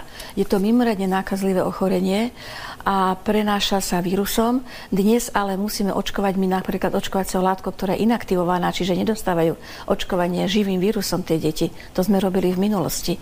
Takže dneska tie deti sú očkované veľmi moderne a ten prenos v kolektívoch bez očkovania je mimoriadne rýchly. To nie je stravou alebo špinavými rukami. Tak, takže počuli sme, Môžem to prípadne ešte vrátiť trošku, aby to bolo ešte raz nákazlivé ochorenie a prenáša sa vírusom. Dnes ale musíme očkovať my napríklad očkovaciou látkou, ktorá je inaktivovaná, čiže nedostávajú očkovanie živým vírusom tie deti. To sme robili v minulosti. Takže dneska tie deti sú očkované veľmi moderne a ten prenos v kolektívoch bez očkovania je mimoriadne rýchly. No, ako to je teda v skutočnosti je? Uh, je tzv. inaktivovaná, teda neživá vakcína proti detskej obrne Moderna? No, skutočnosť je taká, že tá neživá vakcína proti detskej obrne, alebo inaktivovaná, alebo po anglicky sa hovorí killed, teda zabitá, ako keby, alebo ten so zabitým vírusom, tak táto vakcína je staršia než tá druhá zmienená, teda tzv. živá, alebo sa hovorí s oslabeným vírusom, teda so živým oslabeným vírusom, alebo inak sa povie atenuovaným. Atenuovaný je teda oslabený vírus. Čiže je to naopak, než pani doktorka Šimovičová tvrdí. V skutočnosti je novšou, teda kvázi modernejšou tá živá vakcína, ale v čom je vtip? Vtip je v tom, že živá vakcína sa podávala buď kvapkami, alebo neviem, nejakú naližičku, alebo a na kocku cukru sa nakvapkala tekutina obsahujúca vírus, oslabený, živý detskej obrny a to dieťa to prehltlo, zjedlo. Tak vďaka tomu sa ten oslabený vírus dostal práve tak, ako by sa bežne dostal divoký vírus na sliznice tohto dieťaťa, najprv teda samozrejme v ústach, krku, a tak ďalej v rámci celej tráviacej sústavy a tento vírus tam teda sa začal množiť a keďže bol oslabený, tak ten imunitný systém si s ním ľahšie poradil, obvykle, ale nie vždy. A to, čo nie vždy, tak to sú prípady, kedy či už dieťa, ale teoretické dospelý mohol dostať detskú obrnu, vírusovú detskú obrnu, alebo teda poliomyelitídu, cudzím slovom z vakcíny. Čiže tá vakcína mohla a aj u nejakej časti očkovaných spôsobovala práve to ochorenie, pred ktorým mala chrániť. A to sú tie tzv. VDPP sa to volá, čiže to je Vaccine Derived Paralytic Poliomyelitis, alebo myelitis, neviem presne. Čiže uh, to je uh, poliomyelitida alebo detská obrna paralytická, to znamená, že zostáva nejaké ochrnutie nejaký čas alebo prípadne doživotne odvodená od vakcíny. Čiže de facto to znamená, že to je len iný výraz na spôsobená očkovaním. Čiže nejaká časť prípadov, a dnes už je tých prípadov väčšina, keďže tej divokej detskej obrny je len pár desiatok kusov ročne, tak dnes väčšina prípadov vírusovej detskej obrny je spôsobená očkovaním. A to znamená len jednu vec. Očkovaním sa narobí na poli detskej obrny viac škody, než narobí to, čomu sme očkovaním chceli predísť.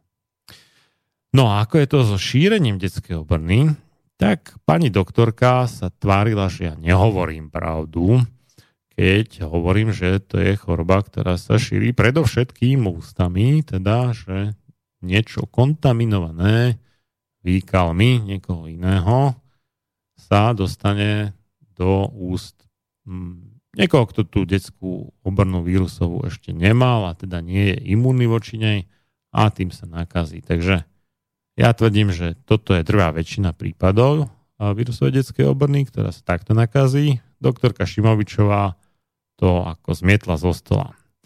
Ako to je, môžeme si prečítať na stránke napríklad medicalnewstoday.com, ktorá je takým lekárským časopisom hlavného prúdu, teda práve toho prúdu, ktorý predstavuje aj doktorka Šimovičová. Ja to budem prekladať tak záchodu z angličtiny, tak sa ospravedlňujem za menšie odmoky, ak nastanú. No a píše sa na stránke v rámci Medical News Today, na stránke, ktorá sa volá, alebo teda v článku, ktorý sa volá Everything you need to know about polio, teda všetko, čo potrebujete vedieť o poliomyelitíde, teda vírusovej detskej obrne. Tak e, sa tu dozvieme, že vírus e, detskej obrny obvykle e, vstupuje do životného prostredia alebo do okolia ľudí v výkaloch, vo výkaloch niekoho, kto je nakazený. V oblastiach, kde je slabá hygiena alebo nie, nie je tam kanalizácia a podobne, sa vírus ľahko šíri z výkalov do vodných zdrojov alebo dotykom do jedla. To je presne to, presne ten príklad, ktorý som ja v tejto relácii pred chvíľou teda v tej relácii na teatrojke, ktorú som ale pred chvíľou púšťal, ten úryvok, tak v tom úryvku som práve toto ja spomínal. Čiže to je prvý odstavec toho, ako sa šíri, to je najčastejší spôsob šírenia. Ďalej. Na dôvažok, pretože vírusová detská obrna je tak nákazlivá, priamy kontakt s osobou nakazenou vírusom detskej obrny môže spôsobiť detskú obrnu.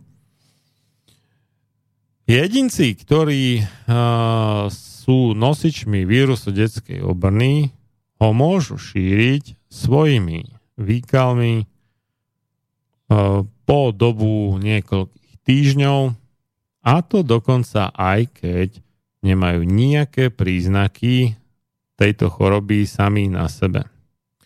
Ako náhle sa vírus e, dostane do tela jedinca, nakazí bunky v e, hrdle a v črevách.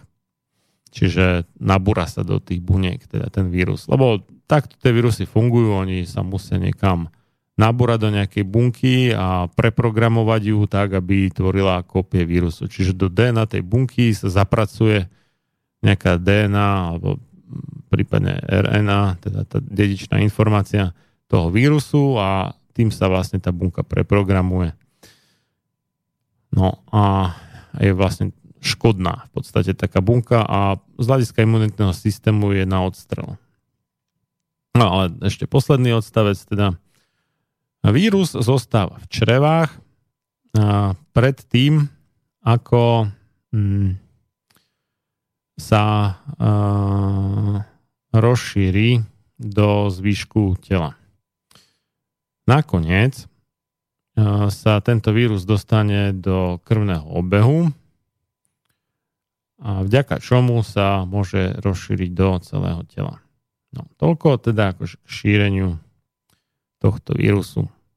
Je tam reč viac menej len o tej tzv. fekálno-orálnej ceste, teda o tom, čo som spomínal ja.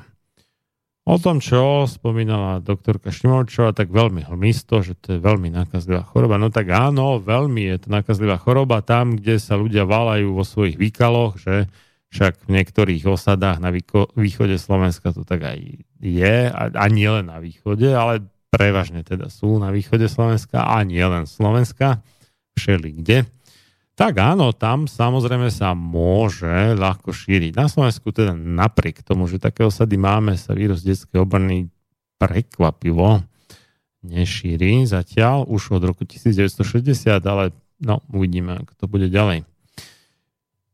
Ale je pravda, že sa dá nakaziť aj inak ešte, a to tak, že kým ten vírus ako keby spadne, ho prehltneme, zapijeme, neviem čo spadne, do žalúdka a potom ďalej teda, tak e, chvíľku je niekde v ústach, v krku a tak a my počas nejakého kašľania alebo možno aj dýchania môžeme ten vírus trošku aj vylúčovať, takže toto je, trvá pomerne krátku dobu, lebo takto dôkladné spláchnutie vírusu, no, ne, netrúfam si to úplne odhadnúť, ale tak budú to možno hodiny na najvyš pár dní. A je to každopádne oveľa menej, než človek nakazený vírusom detskej obrny ho šíri skrz vylúčovanie výkalov, teda konanie veľkej potreby. Oveľa menej. A tým pádom aj je tento spôsob prenosu, teda skrz vzduch, skrz nejaké to kašľanie a podobne, oveľa, oveľa menej častý. Ale je možný, áno, je to pravda, je to možné. Avšak doktorka Šimovičová, to, čo som povedal, zmietla zo stola, akože nie, nie je to tak. Ale ako vidíte z mainstreamového zdroja, teda z hlavného prúdu lekárskej literatúry, v skutočnosti je to práve tak, ako som povedal ja, teda nie tak, ako povedala doktorka Šimovičová. A malá časť, dosť malá, ale tak áno, predsa len je aj takým tým spôsobom, akože nakašlem na niekoho. A keď má zrovna otvorené ústa, no tak môžem, ale musí to byť len pomerne veľmi krátko po tom, ako som sa nakazil ja.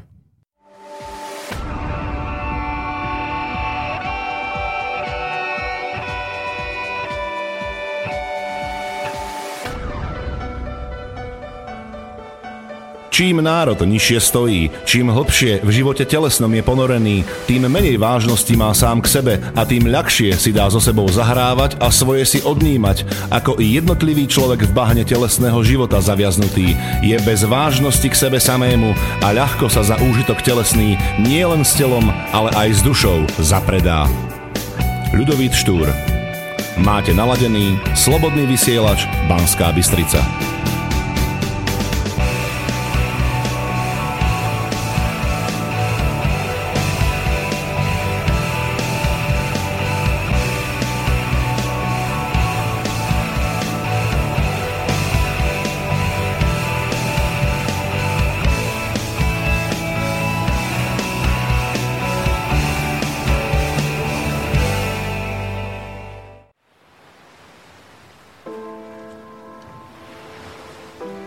Zdravím ťa.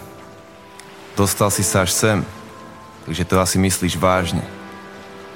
A asi sa pýtaš, prečo som tento album nazval Nový človek. Je to preto, že si myslím, že je to to najdôležitejšie, čo sa momentálne deje. Žijeme tu naozaj vo veľmi zaujímavých časoch. A blíži sa k nám veľká a významná zmena. Rodí sa nové vedomie, Nepríde nás zachrániť žiadny mesiaš. Každý musí zachrániť sám seba. Každý sa musí sám premeniť z larvy na motýla. Vypočuj si tento príbeh. Je o človeku, ktorý sa volá Nový. Žije v mestečku zvanom Starý svet. Je to mesto ako všetky ostatné, ale prihodilo sa v ňom niečo veľmi neobyčajné. Všetko je tam hore nohami, a jeho obyvateľe si dokonca myslia, že sú jediní široko ďaleko. V meste žije lekár, ktorý sa stará o ľudí, ale pán doktor dostal časom strach, že keď budú všetci zdraví, on bude zbytočný. A tak priotravil celé mesto a teraz sú na ňom všetci závislí. Ochorel aj starosta, ktorý je už veľmi starý človek a bojí sa smrti, lebo si zvykol na svoje postavenie a vplyv. Úplne zabudol, že reprezentuje ľudí a je presvedčený, že on vie, že pre všetkých najlepšie a celé to zhora riadi ako bábkové divadlo. V meste žije aj šerif, ktorý pomáha a chráni ľudí, ale keď zbadal starostu ako hrabe, dostal strach, že mu nič neostane. Začal zneužívať svoju moc a teraz už si pred ním nejsú všetci rovní. V mestečku je aj kostol, kde smutné tváre spievajú smutné piesne. Takto sa vraj modlia k Bohu. A farár sa stále oháňa nebom a peklom a preto málo z tých ľudí, čo ho počúvajú, vie niečo o živote na zemi. V meste je aj škola, kde ale učia, že 2 plus 2 je 5 a deti, ktoré sa s tým odmietajú zmieriť, prepadnú. Tie ešte aspoň majú nejakú šancu, ale väčšina ostatných detí v tej škole načisto príde o rozum. Posledná nádej bolo miestne rádio, rozhlas, kde hlásia správy a cez víkendy púšťajú muziku, aby sa ľudia trochu zabavili. Lenže aj v tomto rádiu sa niečo stalo a teraz hrajú tú istú smutnú pesničku stále dookola. Nový sa jedného dňa prebudil, pozrel sa oknom do reality a uvedomil si, že on sem nepatrí, že on není starý človek, tak sa rozhodol z mesta odísť. Nevie ešte kam presne má namierené, ale vie, že už ďalej nechce hrať toto staré divadielko. A tu sa moje rozprávanie končí, ale príbeh pokračuje ďalej. Ten príbeh musíš dokončiť ty sám. Nový je pripravený s ktorýmkoľvek smerom, ktorým ho pošleš. Jeho cestu odtiaľ to vyberáš ty sám. Ty si nový človek. Starý človek chcel mať hromadu peňazí, byť vysoko vážený a veľmi slávny. Bol chytrý a dokázal veľa, ale separoval seba od zdroja a ten ťah není správny. Rozmýšľa iba ako viac zarobiť, lebo ovláda ho šialený, strašný chtíč. Narastlo mu ego väčšie ako malo byť a teraz nevidí nikoho, iba vlastný ksicht. Ale už je na smrteľnej posteli, končí, odchádza na väčší spánok. Je psychicky chorý a žije v ilúzii, preto v novom svete už nemá na vládu nárok. Prichádza nový človek a ten vyženie ten starý zápach ako svieži Vánok. Na nás je urobiť mu cestu a postaviť základy pre tento vzdušný zámok. Minulosť je mŕtva, či krásna, či zlá bola, nemá žiadnu moc, pokiaľ nedáš ju sám.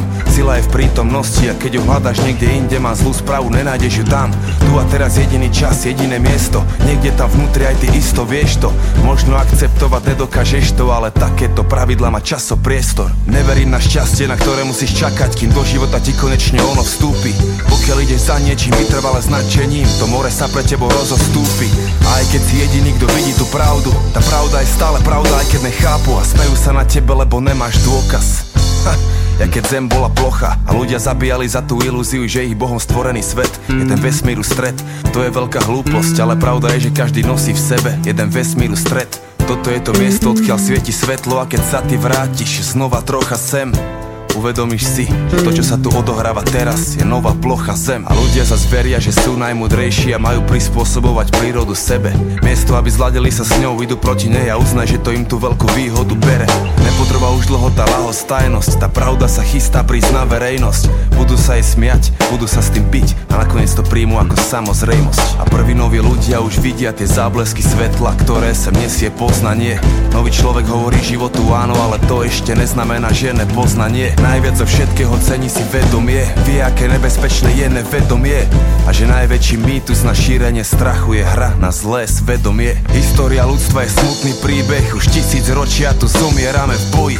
Vyzerá to, že fakt asi milujeme vojny Keď do vojny posielame svojich. Konečne je ten mier na dosah Lenže my si tie bodky odmietame spojiť.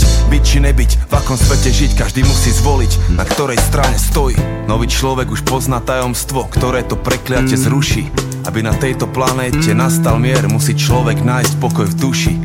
Tie špekulácie a tie manipulácie už nemusia byť súčasťou evolúcie.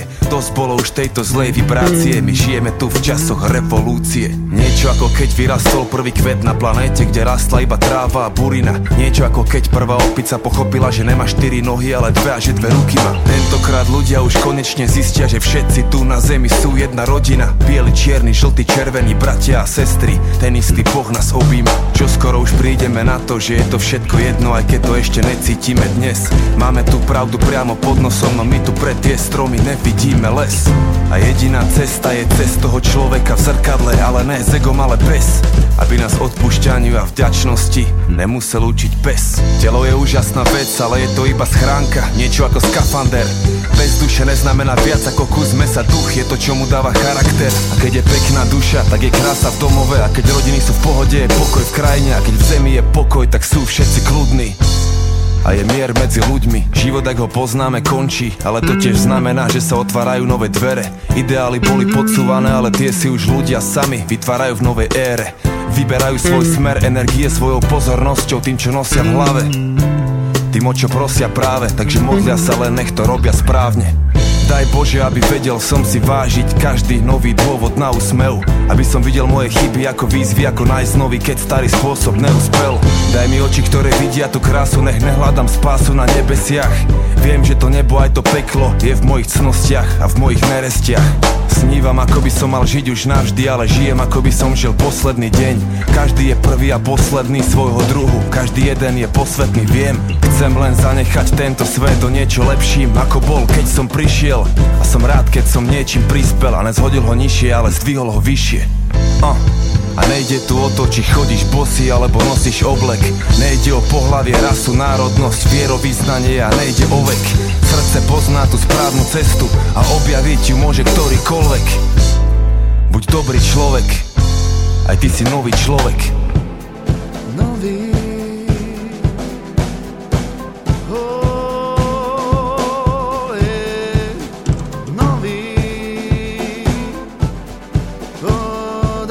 time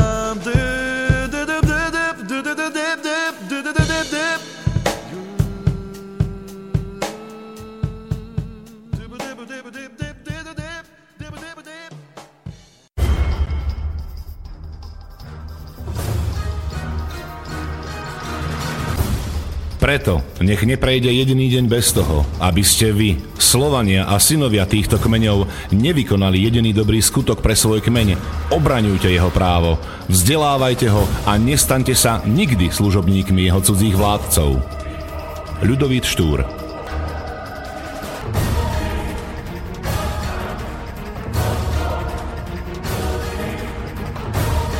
Počúvate Slobodný vysielač.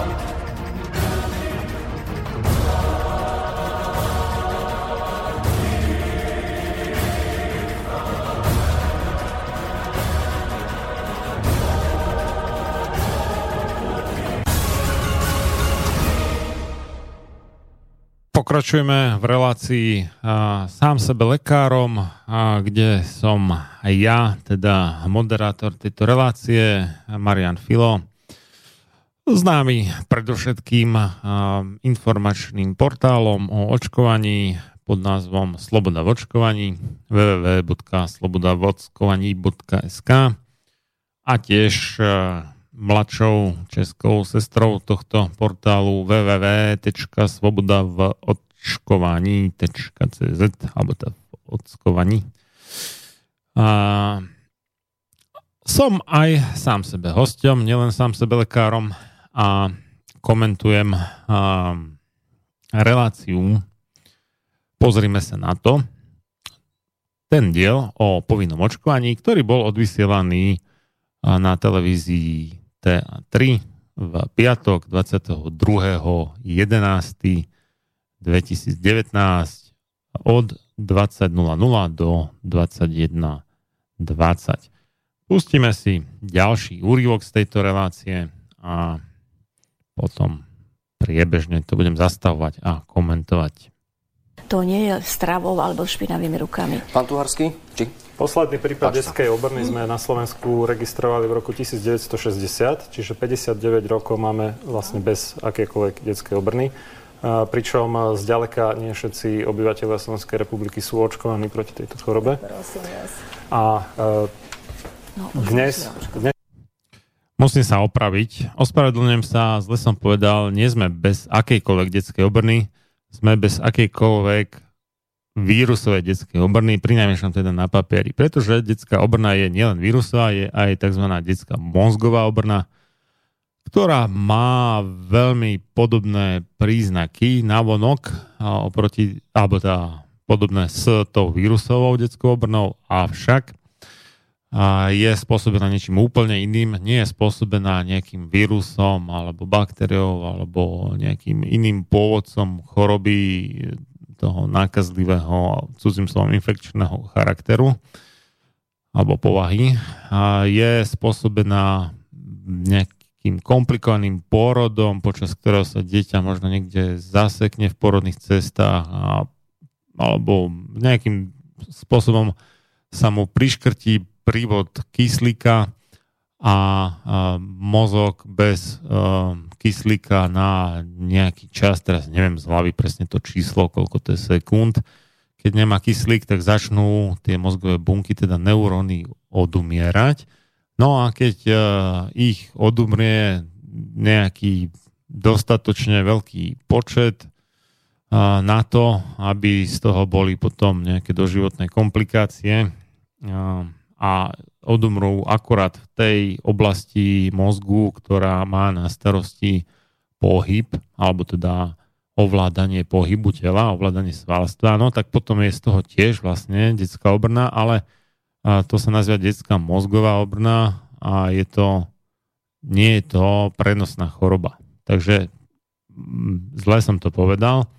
Mal som povedať, že sme podľa štatistík kto väčší naozaj, ale podľa štatistík od roku 1960 bez akejkoľvek a divokej som mal povedať, divokej detskej obrny, pretože ako som spomínal, živá vakcína proti detskej obrne tá sa u nás používala, u nás teda v Československu, ak ma pamäť neklame, tak od roku 1958 alebo 9 až do roku 2005, keď bola nahradená za inaktivovanú, teda neživú vakcínu.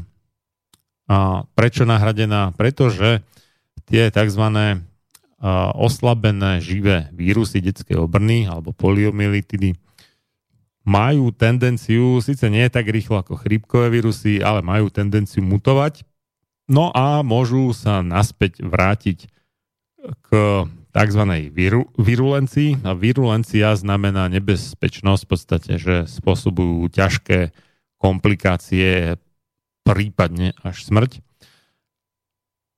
Takže um, taká no, no, v podstate operácia, dá sa povedať, alebo výrobný postup, ktorým sa z pôvodne nebezpečných divokých vírusov detskej obrny urobili tzv. oslabené vírusy, to sa nazýva pasážovanie a to sa robí tým, že e, povedzme v tomto prípade ľudský vírus množíte na nie ľudských bunkách, napríklad na bunkách sopic, ako to bolo v prípade e, vírusu detskej obrny. No a e, tým sa tie vírusy prispôsobujú postupne vďaka takým tým generačným mutáciám od jednej generácie k druhej, teda od jednej pasáže k druhej. Pasáž je vlastne, to možno poznáte slovo pasážovať, neviem, keď si vyrábate doma kečup, povedzme, cez nejaké sitko pretlačate niečo, hej, čiže um, nejaké rozvárené rajčiny, dajme tomu, a, tak to pasážovanie je, že ako keby odovzdávanie tých vírusov z jednej z jedného bunkového no, tkaniva kultúry, povedzme, alebo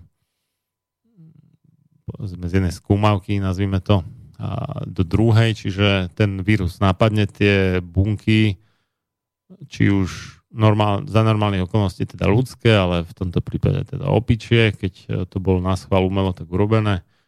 a preprogramuje ich, tie bunky potom vyrobia množstvo kopí toho vírusu, vypustia to von a tí veci to teda ako nejak sa snažia vydestilovať ten vírus stade a zvyšok zahodiť. No a, a, a toto sa opakuje a opakuje a opakuje a to sa nazýva pasažovanie.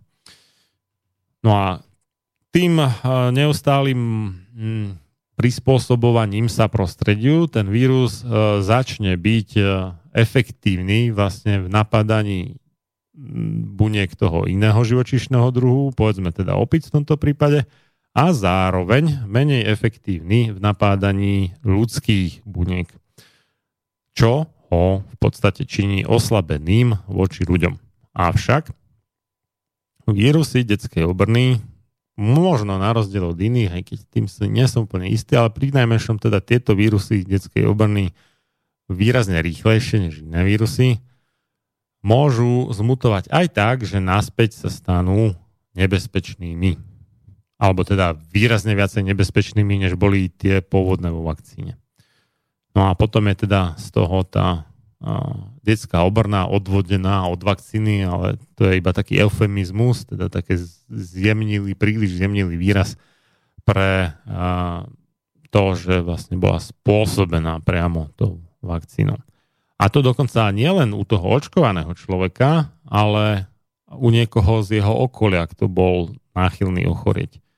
Takže používaním tej živej vakcíny proti detskej obrne v skutočnosti možno od nejakého počtu prípadov, a to sa aj stalo teda celosvetovo, tú detskú obrnu viacej šírite, než potlačate. Alebo teda viac šírime, než potlačame. Očkovaním živou vakcínou. A toto bol aj dôvod, prečo u nás v roku 2005, teda pred 14 rokmi, bolo nahradené používanie živej vakcíny vakcínou neživou. A, ale teda výhoda tej živej vakcíny je v tom, že vytvára imunitu aj v črevách, v traviacej sústave, v krku a tak ďalej. A, vďaka tomu, pokiaľ teda je to úspešné točkovanie, tak človek nešíri keď sa druhýkrát nakazí vírusom detskej obrny, tentokrát povedzme teda divokým vírusom, alebo možno aj nejakým trošku zvrhlým vírusom pôvodne z vakcíny, tak už potom je odolný voči napadaniu vlastných buniek e, týmto vírusom na druhýkrát a e, ďalej už, alebo ak tak len minimálne, ďalej už e, tento vírus nešíri.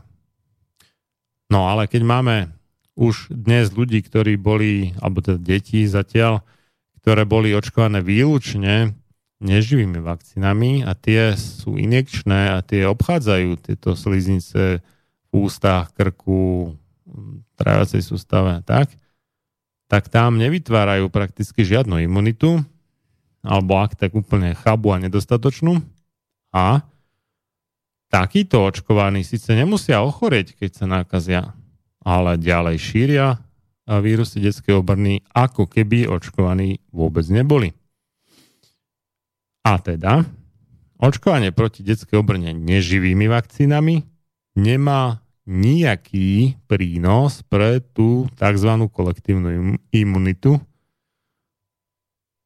a preto by logicky nemalo byť ani požadované ako povinné e, do škôlky, pokiaľ by sme tým naozaj sledovali záujem verejného zdravia. To znamená, že e, sa snažíme potlačať šírenie nebezpečných prenosných chorôb. Tak to potom nedáva zmysel, pokiaľ teda tí očko- dnešné deti, všetky vlastne deti, ktoré sú očkované a ktoré sú v tom veku, že by mohli navštevovať jasla alebo škôlku, boli už očkované, na Slovensku teda, očkované neživými vakcínami proti detskej obrny. Obrne všetky. Takže oni nemajú, pokiaľ by sa teda niekde nestretli s divokým vírusom, nemajú imunitu voči tejto chorobe na e, tých miestach, e, cez ktoré sa teda ten vírus dostáva do tela a kde sa obvykle množí a následne teda vylučuje a šíri. Čiže ešte raz, očkovanie proti detskej obrne neživými, teda injekčnými vakcínami nezabraňuje množeniu a šíreniu vírusu poliomyelitidy, teda detskej obrny, tým človekom, ktorý bol očkovaný týmito neživými vakcínami proti detskej obrne. A teda to nemá nejaký význam pre kolektívnu imunitu. A keďže kolektívna imunita je jeden jediný dôvod pre povinné očkovanie a žiadny iný dôvod v skutočnosti nie je, aby to bolo povinné, tak tým pádom z vedeckého hľadiska toto očkovanie proti detskej obrne, pokiaľ by teda malo byť naďalej vykonávané neživými vakcínami, padá ako prípadný dôvod pre uh, nejaké represie typu nedovolíme deťom chodiť do školky, pokiaľ toto očkovanie nemajú, aby nenakazili nejaké chuďatka, detičky, ktoré by ktorých rodičia by ich aj dali zaočkovať, ale oni sú na tom zdravotne tak zle, že zo zdravotných dôvodov očkované byť nemôžu. Už čo sa detskej obrny týka, tak ich nakazia rovnako dobre očkovaní ako neočkovaní. A teda toto nedáva zmysel ako opodstatnenie pre represie. V dnešnej dobe sa stabilne vyskytuje už Pani iba Špalekova, dvoch, povedať? v dvoch no, krajinách. Chcem tým povedať, prosím vás, prečo sa nevyskytuje od roku 1960 u nás ani jeden prípad? No preto... V tých dvoch krajinách, čo som spomínal, a ten mužský hlas bol môj, okrem teda moderátora, to je Afganistan a Pakistan. Donedávna to boli ešte 4 krajiny, v ktorých bol vírus uh, detskej obrny, hovorí sa tomu, že endemický. To znamená, že sa tam súvisle vyskytuje bez prerušenia každý rok, že sú nejaké prípady. No a uh, bolo to okrem Afganistanu a Pakistanu aj Nigéria a India, ale Nigéria pred asi dvomi rokmi vypadla z tejto no, trojky vtedy a pred asi 7 rokmi z nej vypadla India. Takže už iba v dvoch krajinách je, že každý rok sú nejaké prípady a ostatné krajiny sem tam tam niekto zavlečie no, nejaký vírus detskej obrny a možno aj vyvolá nejakú menšiu epidémiu, pár kusov alebo pár desiatok kusov, ale to je len tak sporadicky a na ďalší rok v tej krajine už povedzme nie je ani jeden prípad detskej obrny. No a nechajme teda dohovoriť docentku Špalekovú o tom, že prečo podľa nej sa na Slovensku už nevyskytuje detská obrna. Že sme boli jednou z bývalé Československo, jednou z prvých krajín, ktoré začali očkovať. Najprv sme použili solkovú vakcínu, ale potom vďaka objavu Sejbinovej orálnej vakcíny sa očkovalo v štyroch dávkach po dvoch rokoch ehm, všetky deti a tým spôsobom nemáme poliomyelitídu. Tým spo- nie, nie vodou, Prosím vás, v 60. roku ešte nie všetky dediny a obce boli napojené na centrálny vodovod a dôležitá je v tomto prípade aj kanalizácia. Ak neviete, surveillance poliomyelitídy je veľmi závažná záležitosť Zase cudzie slovičko, surveillance a, a, a píše sa surveillance. A to je teda z angličtiny tentokrát, nezlatenčený a, a možno poznáte survey, ako, alebo survey Y sa píše, to je nejaký dotazník alebo nejaký prieskum.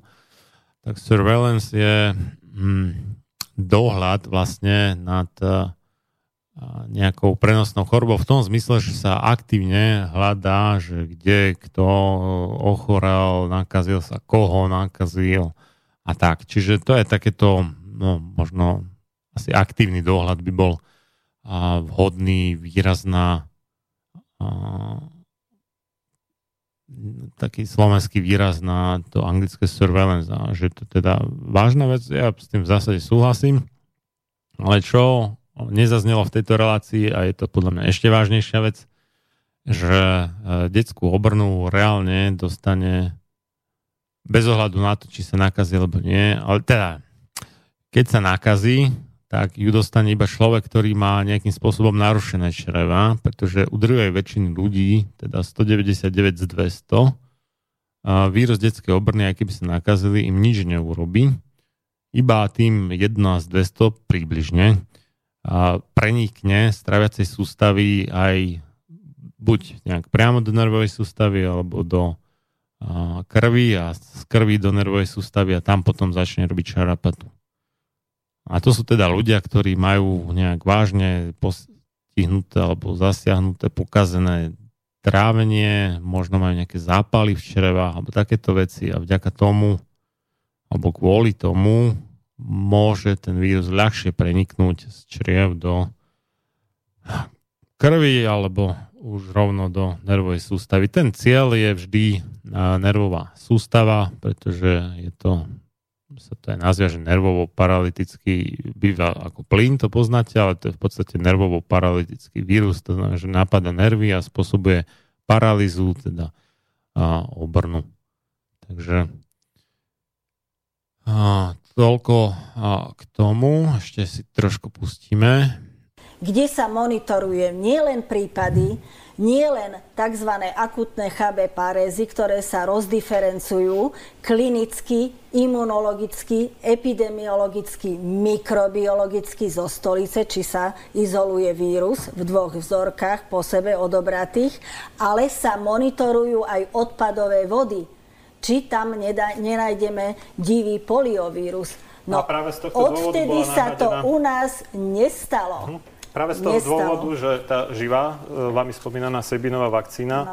E, vlastne um, ten živý oslabený vírus tejto vakcíne môže pomerne ľahko zmutovať a to sa aj deje. A potom e, tí očkovaní touto vakcínou, keďže sú v podstate nakazení živým vírusom, hoci oslabeným, môžu túto chorobu šíriť, aj reálne sa tak deje a tento zmutovaný vírus potom môže nielen u nich samotných, ale aj u ľudí v ich okolí vyvolať e, ochorenie na detskú obrnu. Ale... A to sa práve deje dnes už oveľa častejšie, než e, samotná divoká detská obrna. Ja len, viete, uh-huh. uh, chcem sa dostať k tej podstate, ktorú ano. vy tvrdíte mnohým rodičom. Čiže ak nie očkovať, tak čo? Len tá hygiena?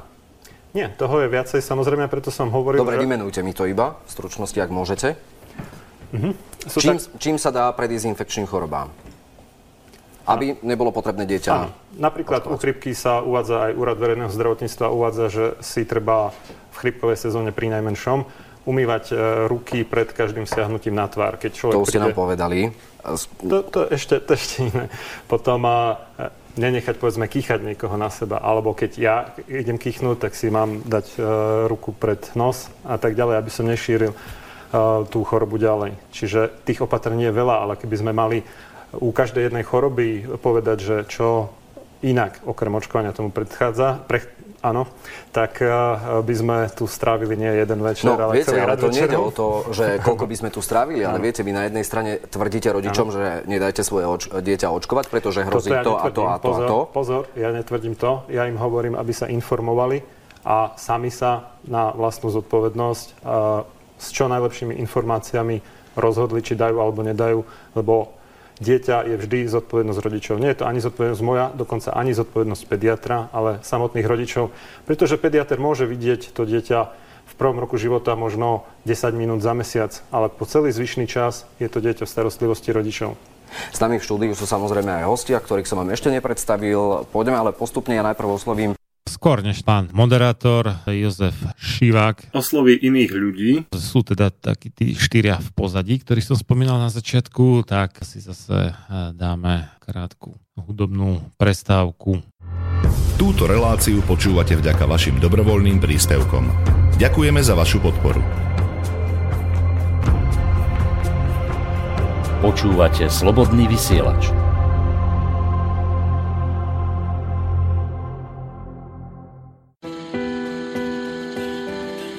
Až keď brat s bratom bude vedľa seba stáť, vtedy naša zem sa bude zmeniť dať. Až keď brat s bratom bude vedľa seba stáť, veľkú hrdosť bude cítiť ich mať. Teraz sa vám prehubujú na čelách vrázky, keď prehovorí občan Rudolf Vasky. Ten, čo cíti k národu kus veľkej lásky. Pred rokmi vravel, čo sa tu stane. Teraz to tu je, teraz to tu máme. A tak telo muža stojí, pozerá, kto prišiel a kto sa doma bojí. Lútosť a hnev ho dusí, za každú cenu sa pokúsi, aby ste si oči otvárať začali. lebo inak sme všetci do jedného prehrali. A tak brat s bratom vedľa seba stojí, to čo má prísť, nikto z nich sa nebojí. Ani jeden z nich nepozná toho druhého, no stoja vedľa seba, ako za vlastného. Srdce im púzuje, adrenalín ide rovno do žily. To sú moji bratia, ktorí práve ožili. Bez rozdielu rasy, štýlu a viery. Každý Slovák preto, čo mu patrí miery. Neboja sa policajtov, čo Brne nemajú, lebo vedia, že nesprávnych zastávajú. Neboja sa obuškov a slzného plynu. Idú priamo vpred, za svoju domovinu, za svoje rodiny, ženy a deti, za svojich otcov, za svoje matky. Už sa blíži koniec, ktorý bude krátky. Už majú dosť zapredaných, arogantných, podlých smradov. Už nechcú, aby im štát bičom vládol. Dosť bolo palice, čo nás ňou tlčete. Už nebudeme pozerať, jak sa nám smejete. Zatiaľ len žebreme a hrdosť sa v nás stráca. Slovenský národ na vaše rozmary dopláca. Čo naše matere a otcovia holými rukami vydreli, to ste vy cudzincom do západu predali. A preto vedzte, že Pán Boh stojí pri nás. Toto je november 2013. A tak brat s bratom vedľa seba stál, za slobodu bojoval a slobodne vyhral. Češi a Slováci sa opäť spojili, svojou hrdosťou zločincov zničili. Molok vľavo. Pozdrav k vám.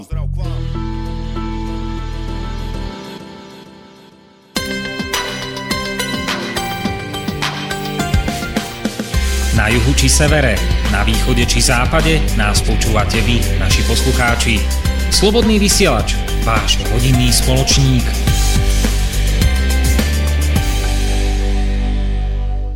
Pokračujeme v relácii sám sebe lekárom a mimoriadnej a špeciálnej, v ktorej ja, teda Marian Filo, moderátor, sám sebe lekárom a momentálne aj sám sebe hostom, Komentujem reláciu Pozrime sa na to o povinnom očkovaní televízie TA3, ktorá bola na život odvysielaná v piatok 22.11.2019 od 20. hodiny a 0. minúty do 21.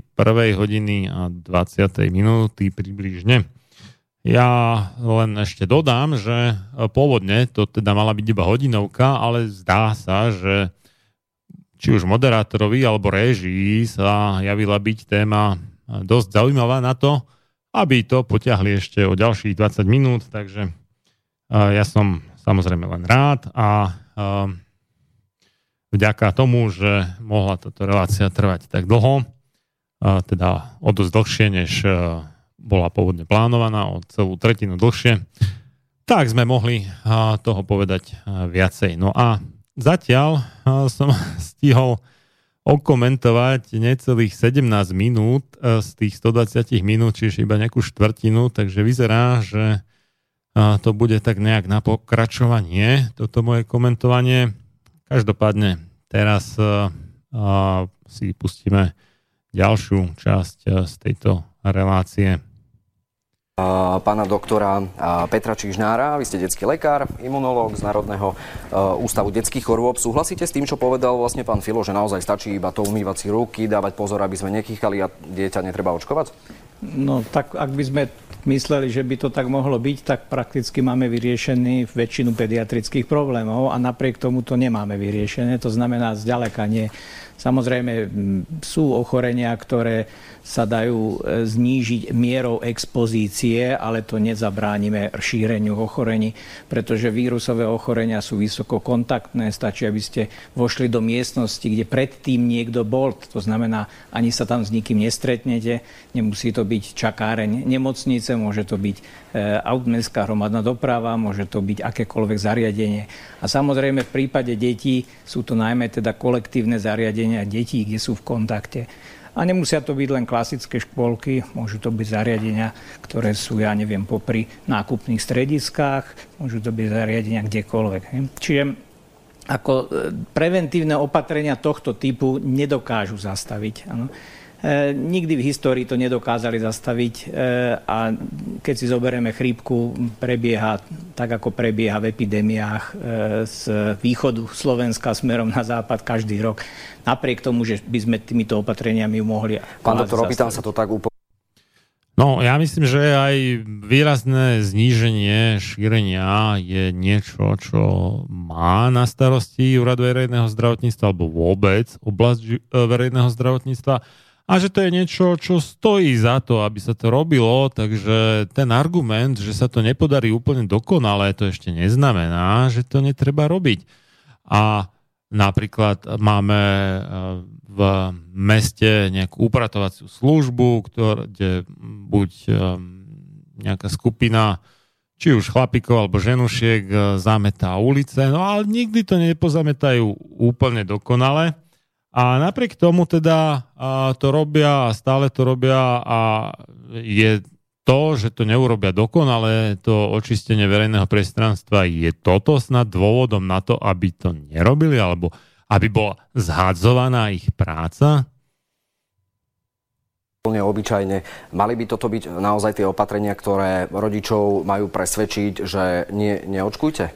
Nie, nie, zďaleka nie. Ako očkovanie je preventívny nástroj.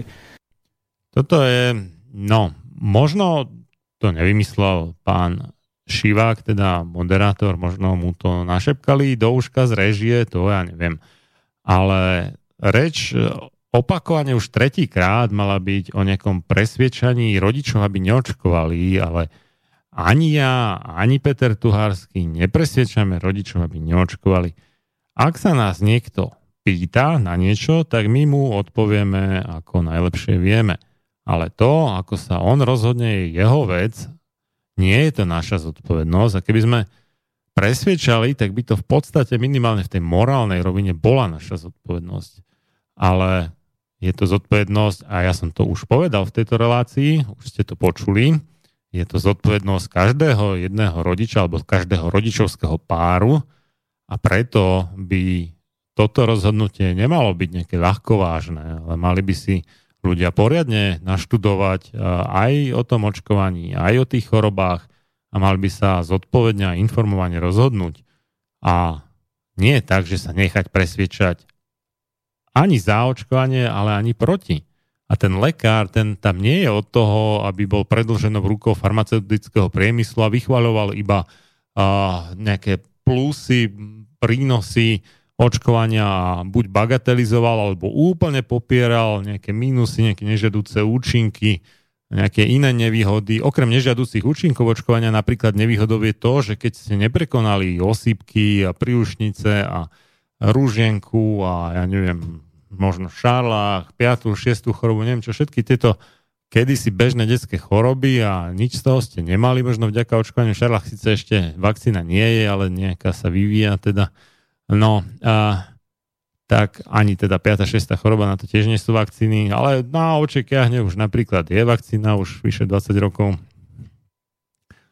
blbé očekiahne, hej, akože však sme mali z toho ako deti srandu, že sme boli pobodkovaní a pomalovaní niekedy ešte všelijakými prostriedkami na to, aby sa zabránilo tomu, že by nás to svrbelo a rozkrabali sme si to do krvi, no a tak to bolo veselé, boli sme doma a nejaký čas a proste sme mali z toho strašnú prču a absolútne nejaké tragédie sa nediali okolo očichťahni, no a zrazu je to nebezpečná choroba. A takto sa to stane s každou chorobou, bežnou detskou chorobou, proti ktorej sa vyvinie vakcína.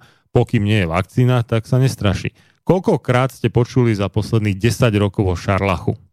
Šarlach sa vyskytuje, dokonca za tých ostatných 10 rokov sa vyskytuje na Slovensku šarlach oveľa viacej než osýpky. Ale koľkokrát ste o tom počuli? Raz, dvakrát alebo nulakrát? Ale koľkokrát ste počuli o osýpkach? A pri tom šarlách si bol oveľa smrteľnejší než osypky, kedy vôbec boli. No a napriek tomu teda o šarlachu nepočúvate. Prečo? Pretože proti šarlachu nie je vyvinutá, aj keby bola vyvinutá, stále nie je uvedená na slovenský trh nejaká vakcína. Takže dejú sa tu také zaujímavé veci, že momentom uvedenia vakcíny proti nejakej banálnej, bežnej detskej prenosnej chorobe sa čarovným prútikom táto banálna choroba zmení na nebezpečnú, rizikovú, smrteľnú a neviem akú, len aby sa predalo čo najviac vakcín veľmi dôležitý. Keby sme mali iné nástroje, ktoré by boli lacnejšie a efektívnejšie, tak ich určite využijeme. Zoberme si nádherný príklad. Ľudský papilómový vírus. To je vírus, ktorý sa šíri výlučne pohlavnou cestou. Je to výlučne pohlavne prenosná choroba. Nejak inak sa chytiť nedá, teda iba kontaktom a, pohlavných orgánov jedného a druhého človeka. Nie nutne muža, ženy, teoreticky aj ženy a ženy, alebo muža a muža. V zásade prípadne, a to veľmi málo kedy a je to krajne nepravdepodobné, a muselo by to byť vykonané veľmi rýchlo, tak prípadne cez nejaký predmet, ale to by muselo byť rádovo v sekundách na najvyš minútu dve, že predmet, čo sa obtrie o prirodzenie jedného človeka a následne dotkne prirodzenia iného človeka, tak tam by mohol sa tiež ten vírus preniesť, ale toto je krajne nepravdepodobný spôsob nákazy. Drvá väčšina je kontakt uh, intimných častí tela jedného a druhého. No a logicky úplne zdarma prevencia šírenia takého vírusu je stará, zlatá, dobrá katolická sexuálna morálka. Myslím tá predpisová, nie tá bežná, kedy niektorí katolíci, žiaľ, napriek tomu, že chodia každý týždeň poctivo do kostola, niekedy aj viac než raz, tak uh, striedajú partnerky, jak na bežiacom páse. Žiaľ, poznal som aj takých, nechcem nejak zadzovať týmto katolickú církev, ale tak proste faktom je, že vo svojich radoch má aj takýchto ľudí. Ale ja som myslel tú morálku predpisovú podľa katechizmu katolíckej církvy, no tak tá je jednoduchá, že sex iba po svadbe a svadba, alebo teda manželstvo iba s jedným partnerom na celý život. No a tým pádom nemôže, ale absolútne, že nepristrelne, nemôže dôjsť k šíreniu takéhoto pohlavne prenosného vírusu. Bodka. Náklady nula. Náklady na vakcínu vyše 100 eur za jednu dávku tej najnovšej a akože najúčinnejšej, pokrývajúcej najväčší počet kmeňov HPV, úžasných 9 kmeňov z celkovo 170 čosi kmeňov HPV. Takže to máte nejakých možno 140 alebo ešte viacej eur a to ešte do toho nie je zarátaná cena, ktorú zdravotná poisťovňa zaplatí lekárovi za výkon očkovania. No, no tak čo je efektívnejšie? Čo je lacnejšie? Vakcína môže chrániť, môže a nemusí. Tá akože najlepšia, teda Gardasil 9, proti až deviatim kmeňom vírusu HPV. A HPV to je skrátka Human Papilloma Virus, teda poslenský ľudský papilómový vírus. Pohlavná zdržanlivosť to môžeme nazvať, alebo teda, jak som ja hovoril, stará, dobrá, zlatá katolická sexuálna morálka podľa katechizmu katolíckej cirkvi má účinnosť proti všetkým kmeňom HPV, všetkým 170 neviem koľkým, proti všetkým iným vyslovene čisto pohlavne prenosným chorobám a stojí 0 hoci čoho, 0 eur, 0 dolárov. No, ale pán doktor tu tvrdí niečo úplne iné v očividnom rozpore s primitívnou, jasnou pravdou. Je to preventívny nástroj, ktorý dokáže zabrániť vážnemu poškodeniu, ako my máme na klinike celku dosť pacientov, ktorí majú tú skúsenosť, prekonaná e, infekčná alebo e, teda encefalitída a prekonaná meningitída, povedzme. To sú ochorenia, ktoré aj keď máme antibiotika, zanechajú následky. Ako. Máme deti, ktoré sú s neurologickým poškodením po takýchto infekciách. To ja nejak nepopieram skutočne sú vírusy, sú baktérie, ktoré môžu spôsobiť tzv. encefalitídu, teda zápal mozgu. Áno, sú. Ale sú aj vakcíny, ktoré môžu spôsobiť zápal mozgu, encefalitídu alebo zápal mozgových blán, meningitídu alebo takú kombináciu jedného a druhého, teda meningoencefalitídu alebo poškodenie mozgu, teda encefalopatiu. Toto nájdete normálne v príbalom letáku ako možný nežiaducí účinok očkovania a teraz sa tváriť, že iba vírusy a iba baktérie, iba tie nebezpečné patogény, teda tí nebezpeční povodcovia chorob to môžu spôsobiť a úplne zamlčať, že to isté môžu spôsobiť aj vakcíny a dokonca možno v ešte väčšej miere, lebo napríklad taký nezvyčajný plač, častokrát neutišiteľný, dlhé hodiny alebo možno aj dní. A no čo iné to je, než neurologický následok očkovania, však ono to aj je zapísané v príbalovom letáku v kapitole nežiaduce účinky ako neurologicky nežiaducí účinok očkovania. V tejto kategórii to tam zapísané je.